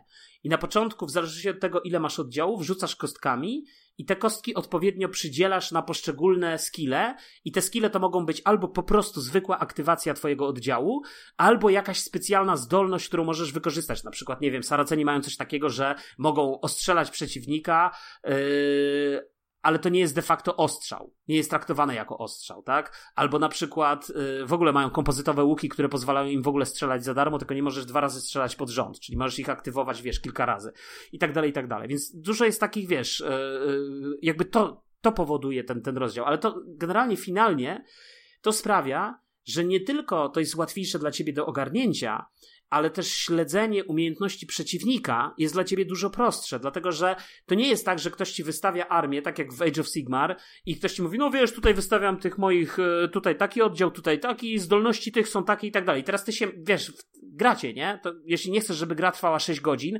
no to powiedzmy, ufasz swojemu przeciwnikowi, nie? No okej, okay, to skoro tak powiedział, no to takie ma zdolności, ale tak naprawdę to tego nie wiesz, nie? Ktoś cię może wałować. Może cię wałować też niekoniecznie z premedytacją, tak? Bo może na przykład sam źle rozumieć pewne zasady, i po, a ty, że ich nie znasz, bo się nie doktoryzujesz w jego armii, no to po prostu przyjmujesz to z dobrodziejstwem inwentarza i tak dalej, i tak dalej. Więc wiesz, więc, więc finalnie z tych wszystkich systemów bitewnych moje ukochane systemy to jest zdecydowanie Bolt Action, to jest mój ulubiony system i Saga. Zdecydowanie ze względu na tą klarowność yy, zasad i, i taką prostotę. No i tak sobie pomyślałem, że właśnie w tą sagę będę że tak powiem. To fajnie, wiesz, koniecznie wrzuć zdjęcia moją malowanych figurek na, na, na grupę, bo wiesz, jest rzesza fanów twojego właśnie malowania, twojego talentu. Tak. W ogóle a propos figurek, e, nie, jak śledzisz mojego Twittera, e, nie. to pewnie zauważyłeś, że e, znaczy, chyba śledzę, tym... ale, ale fina... Nie, śledzę? A może ale pewnie, może tego nie widziałaś. Ale... Nie, bo wiesz co, ten tweet, ja nie rozumiem stary Twittera, ja zainstalowałem No Twitter Twittera, niestety pojawia a on mi wrzuca się... stary, ale słuchaj, ale on mi wrzuca na Twitterze jakieś randomowe komentarze ludzi, których ja ani nie znam, ani nie obserwuję i mi się normalnie wyświetlają jako notyfikacje. What the fuck? No, to nie wiem o co chodzi. Ale to jest algorytm Zrobię Twittera. Najlepiej sobie zmienić tam, e, e, żeby mieć tylko chronologicznie od, od tego co najnowszego, ewentualnie, nie wiem, tylko, tylko tweety od znajomych, to tak wszystko można ustalić. Ale e, niedawno, wiesz, ja już myślałem, że dawno już się pożegnałem z Warzone'em, bo Warzone e, do tej pory miał kilka edycji, tam była Ultimate edycja ostatnia, jeszcze, albo jeszcze jakaś taka inna, chyba przez, przez chyba w ogóle przez firmę Prodos wydawane. W każdym razie Warzone próbowa próbowano skrzeszać yy, yy, Warzona wielokrotnie. Wydaje mi się, że chyba spokojnie ze cztery edycje e, wyszły. Przynajmniej ja mam podręczniki do czterech edycji. I nawet ta ostatnia edycja no, wyglądała naj, naj, najlepiej, bo y, miała naj, najlepiej zaprojektowane figurki. Nie? Wiesz, to, to, to jakby, tak jakby nowa świeżość została wprowadzona. Ale wiesz, co jest fajnego w, w, grach tych bitewnych i to, o czym mówisz, że ty nawet, bo już ci dodałem na tym Twitterze i widzę, że tam jakieś nowa edycja na Kickstarterze tego Warzona, ale najlepsze jest to, że ty możesz grać nawet stary w jakąś starszą edycję, tą, którą masz. Dlatego, że nie ma takiej policji, która ci zapuka do drzwi i powie: Zaraz, przepraszam, panie Damian Paluch, w co pan gra? Aha, w Warzona, w starą edycję, a nie tą z Kickstartera najnowszą. Konfiskujemy. Ta ostatnia, która była w sumie najlepsza, miała najlepsze figurki, niestety się nie przyjęła. Tam zresztą problem był z, z podręcznikiem, w którym było mnóstwo nieścisłości, jakieś takie było e, dziesiątki stron errat. Ja tam po prostu w pewnym momencie nawet sobie tak pomyślałem, że ja uzupełnię sobie coś tam dokleję i tak dalej. No ale koniec końców e, Warzone odszedł nie wiem, co się stało z tą marką, wycofali ją, nie przestaną sprzedawać. I myślę, że temat jest zamknięty Warzona, nie? Że już nigdy nie zobaczymy e, Warzona, on będzie tak żył w, mojej pamięci tych, tych, tych czasów, z, z, wiesz, 20 lat temu, tam graliśmy, prawda, w osiedlowym, tam, nie, nie osiedlowym, tylko takim lokalnym e, sklepie fantazy i tak dalej. Czyli to, to, co ty teraz uprawiasz, prawda, wiesz. Tylko i nagle się okazało, że się pojawiła nowa firma, która jest teraz właścicielem prawda Warzona, Reznova Games, no i otworzyli na Kickstarterze y, projekt, nie? Pod tytułem Warzone Eternal. I z tego, co widzę, to oni tak za bardzo konkretów nie pokazują. To znaczy, jest kilka grafik takich dosyć prostych. Figurki wydaje mi się, że nawet oparte są o te takie bardzo stare modele, nie, nie, nie te najnowsze, do których pewnie prawnie mają, to robiła zupełnie inna firma, ale jest szansa, że, że powiedzmy e, pojawi się nowa, lepsza, jakby może przystępniejsza wersja, e, wiesz, tego systemu. I, I nie byłoby w tym nic złego, gdyby na przykład zapożyczyli, e, wiesz, parę rzeczy od jednak od, od takich systemów, jak wspomniałeś, że wiesz, czy Saga, czy Bolt, gdzie jednak pewne rzeczy można zrobić taki, wiesz, taki streamline, nie? Wiesz, uprościć. No i tutaj jednym z tych postulatów jest wprowadzenie nowej, bardziej zwartej, przejrzystej instrukcji. Ale y, czy to coś wprowadzi nowego, czy to da ducha nowego Warzona? No, trochę tam śmiem wątpić. Próg sobie ustawili e, bardzo niski, bo chyba na, na poziomie 50 tysięcy dolarów już go przekroczyli, więc e, wiesz, no, ale, to jest ale to i tak będzie tylko rulset, nie? Z tego co ja rozumiem. E, nie, mają, mają zestawy, na razie to są takie podstawowe, widzę, wiesz, że możesz sobie po prostu ze względu na, na, na próg zamówić instrukcję plus, plus pudełko e, figurek. To, to, co ja właśnie bardzo sobie cenię w Bolcie, e, czy właśnie w Sadze, czy w ogóle w grach historycznych, tak naprawdę, tych bitewnych, e, albo takich quasi-historycznych, tak? No bo saga jest powiedzmy historyczna, ale w gruncie rzeczy jest taka streamline'owa i taka troszeczkę gamey, bym powiedział, właśnie ze względu na te battleboardy, czyli mm, coś takiego, że w ogólnym rozrachunku to ty decydujesz, czy chcesz kupić y, modele tej czy tej firmy. I oczywiście Saga i, i wydawca oryginalny, chyba tam Tomahawk Studio, yy, oni jakby wspierają Gripping Beast, jest taka firma yy, w Wielkiej Brytanii, która robi bardzo fajne modele zresztą yy, i ona robi jakby zestawy startowe do Sagi, ale jakby nic nie stoi na przeszkodzie, żebyś w ogóle, wiesz, figurki krzyżowców, czy Saracenów, czy Mongołów, albo nie wiem, Hiszpanów z tych okresów odpowiednich, historycznych, czy nawet Wikingów, tak, z Age of Vikings, bo od tego się zaczęło, nie wiem, czy wydrukował na drukarce 3D, czy kupił w, u jakichś niezależnych, wiesz, wydawców i tak dalej, i tak dalej. Jakby to, to jest twoja decyzja. Ważne, nie, żebyś no tylko to, umieścił te modele na właściwej nie, podstawce. Nie, nie, to oczywiście, tutaj na pewno to będzie też, bo wiesz, ja, ja w ogóle myślę o tym, żeby sobie wesprzeć ten projekt, ale tylko y, dla instrukcji. Mhm. Bo tam jest ten próg, że chyba 25 dolarów i dostajesz e, nowy podręcznik. Bo wiesz, ja figurki mam. Mam, mam dużo marmy Bauhausu, mam wiesz, figurki innych, e, tam Nishimy mam, mam e, A to jest Kapitolu. jaka skala? To jest, to jest 28 mm, czy to jest co? Tak, tak, tak. Okej. Okay. No. Wiesz, i one są, te figurki, które mam, są bardzo ładne, wiesz, one, one przetrwały próbę czasu. Nawet ostatnio sobie dokupiłem kilka, e, bo, bo wiesz, jest taki sklep, który nie wiedzieć w jaki sposób magiczny, ale ma ten stary jeszcze, wiesz, te stare figurki jeszcze z tej pierwszej edycji z lat 90. Mhm. To są takie ciężkie, metalowe, nie wiem, ołowiane prawdopodobnie, nie wiem z czego one, one nie, są one są, one są, one są odlewane, wiesz, Gripping Beast, jak ja kupuję Armię Krzyżowców, to cała jest w metalu, nie? Tak. Także, no bo teraz to, bo, są bo generalnie, wiesz, wiesz, teraz są lekkie, nie, ale... takie mocne plastiki, wiesz, to, co nie, no, robi to, Games Nie, no cały czas, nie, posłuchaj, cały czas, ale Games Workshop to, to, to, jakby nie robi, jakby inaczej, bo to zależy od produkcji, tak? Bo jakby zasada jest bardzo prosta, ktoś mi kiedyś to tłumaczył, że e, forma do modeli metalowych jest tańsza w produkcji. W związku z tym one są generalnie tańsze w produkcji przy małych, przy małych e, nakładach.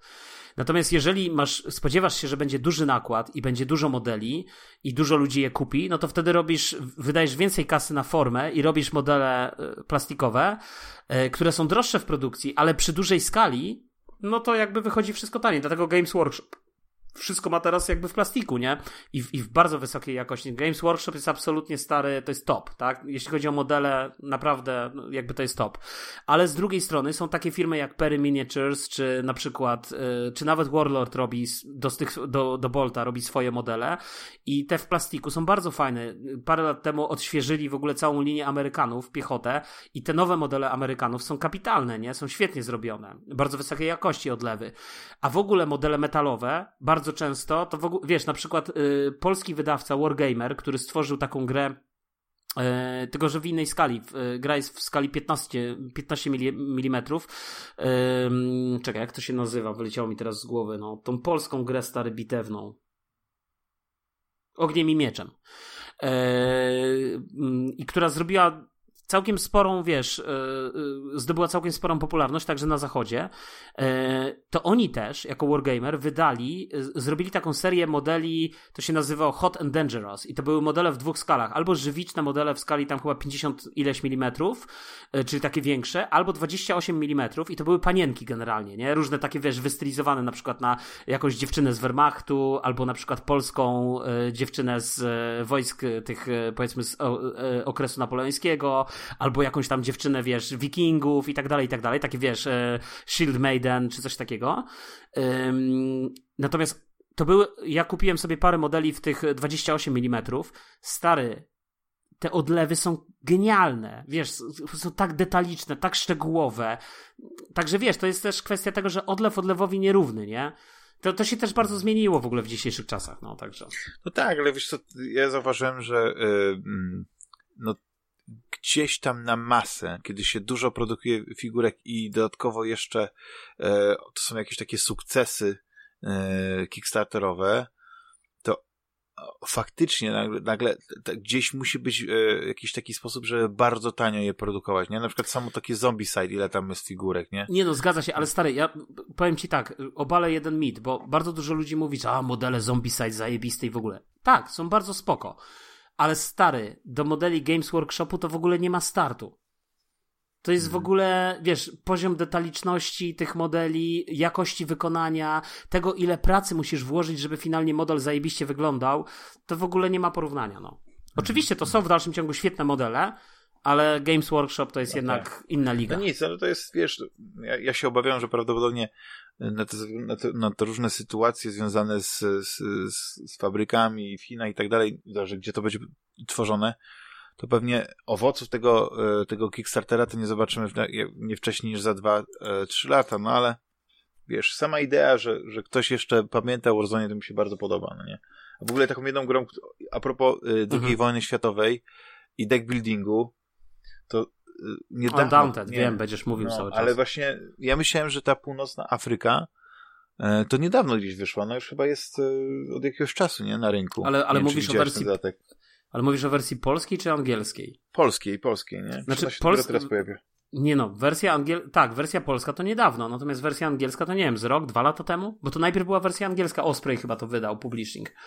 Swoją drogą też firma, wiesz, która bo chodzi mi o to, że tam, wiesz, ten, ten, e, że bardzo mi się podoba ten pomysł z, z, tym, z tym, e, z tym przeniesieniem teatru działań nie na, e, wiesz, z Normandii, czyli tego, wiesz, oklepanego tematu właśnie na, na, na, na, te pustynne tereny. Ja chyba będę musiał kupić ten Undaunted, wiesz, tylko nie wiem, jak moja żona to zdzierży. Wiesz co, ja bym chciał, są, bo to są stare... kiedyś umówili i zagrali w tabletop, na tabletop symulatorze w to. Ale ja nie mam tam tabletop jest fenomenalnie. No tak, ale to kosztuje grosze. Wydajesz więcej na frytki i kebaba, y, jak jesteś na lunchu. Więc to jest coś, co po prostu mm, zobaczysz. Poważne oskarżenia. Nie no, że wiesz, ja mówię po prostu, ty jesz po prostu mało dobrze. Ale kiedy, ale kiedy ty się, kiedy ty się ze mną chcesz umówić na jakieś granie? Jak ty w ogóle nie masz dla mnie czasu? Ty masz czas dla wszystkich, tylko nie dla mnie. No, i tym optymistycznym akcentem dziękuję ci, Juliuszu, że, że znalazłeś chwilkę dłuższą. Trochę mieliśmy problemy techniczne, mam nadzieję, że uda mi się je wyrugować. No, dziękuję ci za zaproszenie. Gdyby nie te problemy techniczne, to ja bym, żeby wiesz, gdybym miał lepszy sprzęt, żeby móc tak nagrywać, wiesz, że siedzimy sobie, nagrywamy i 10 minut później to idzie w eter, to moglibyśmy nawet codziennie nagrywać. Być jak, e, nie wiem, takie radio nocą wieczorne sobie siedzieć i tylko godzinkę Znaczy wiesz, ja, ja mogę, ja, ja mogę bardzo często i jestem zawsze otwarty. Zresztą zauważyłeś, od, odkąd no. wróciłem do Fantasmagierii, to nie było sytuacji, kiedy bym nie miał czasu. No. Nic, ja, ja muszę naprawić tutaj te, te, te problemy techniczne, popracować. Nie wiem, czy może muszę zmienić znowu mikrofon, czy coś. Ale no, dzisiaj, dzisiaj się tak mi ciśnie podniosło, no ale jak zwykle, kojąca rozmowa, twoje polecanie e, tych tytułów, e, no, napełniło mnie takim optymizmem. Spojrzałem w przyszłość takim przychylnym wzrokiem. A ja, Będzie w co grać, jest co robić a, a, ja, a mnie zainspirowałeś teraz, bo ja, ponieważ jutro jadę na, yy, znaczy pojutrze jadę na taki krótki urlop, to yy, jutro, yy, chyba wieczorem z córką rozłożę tą sagę i, i trzasnę parę fotek. No to pięknie, no to pięknie. Może jeszcze się z, u, Ale wrzucę je dopiero jak okładeczkę. opublikujesz podcast. A to nie, bo mógłbyś mi wrzucić jedno na okładeczkę. Ładne No to zdjęcie. zobaczymy. No to może No to mi się dobrze. uda. Dobra, No to jeszcze coś- raz. Dobra. Dzięki Juszu i Dziękuję do również. usłyszenia za tydzień. Dziękuję wszystkim drogim słuchaczom. Pamiętajcie, e, lajki, lajeczki, subskrypcje, dzwoneczki. Cześć. Trzymajcie się, cześć.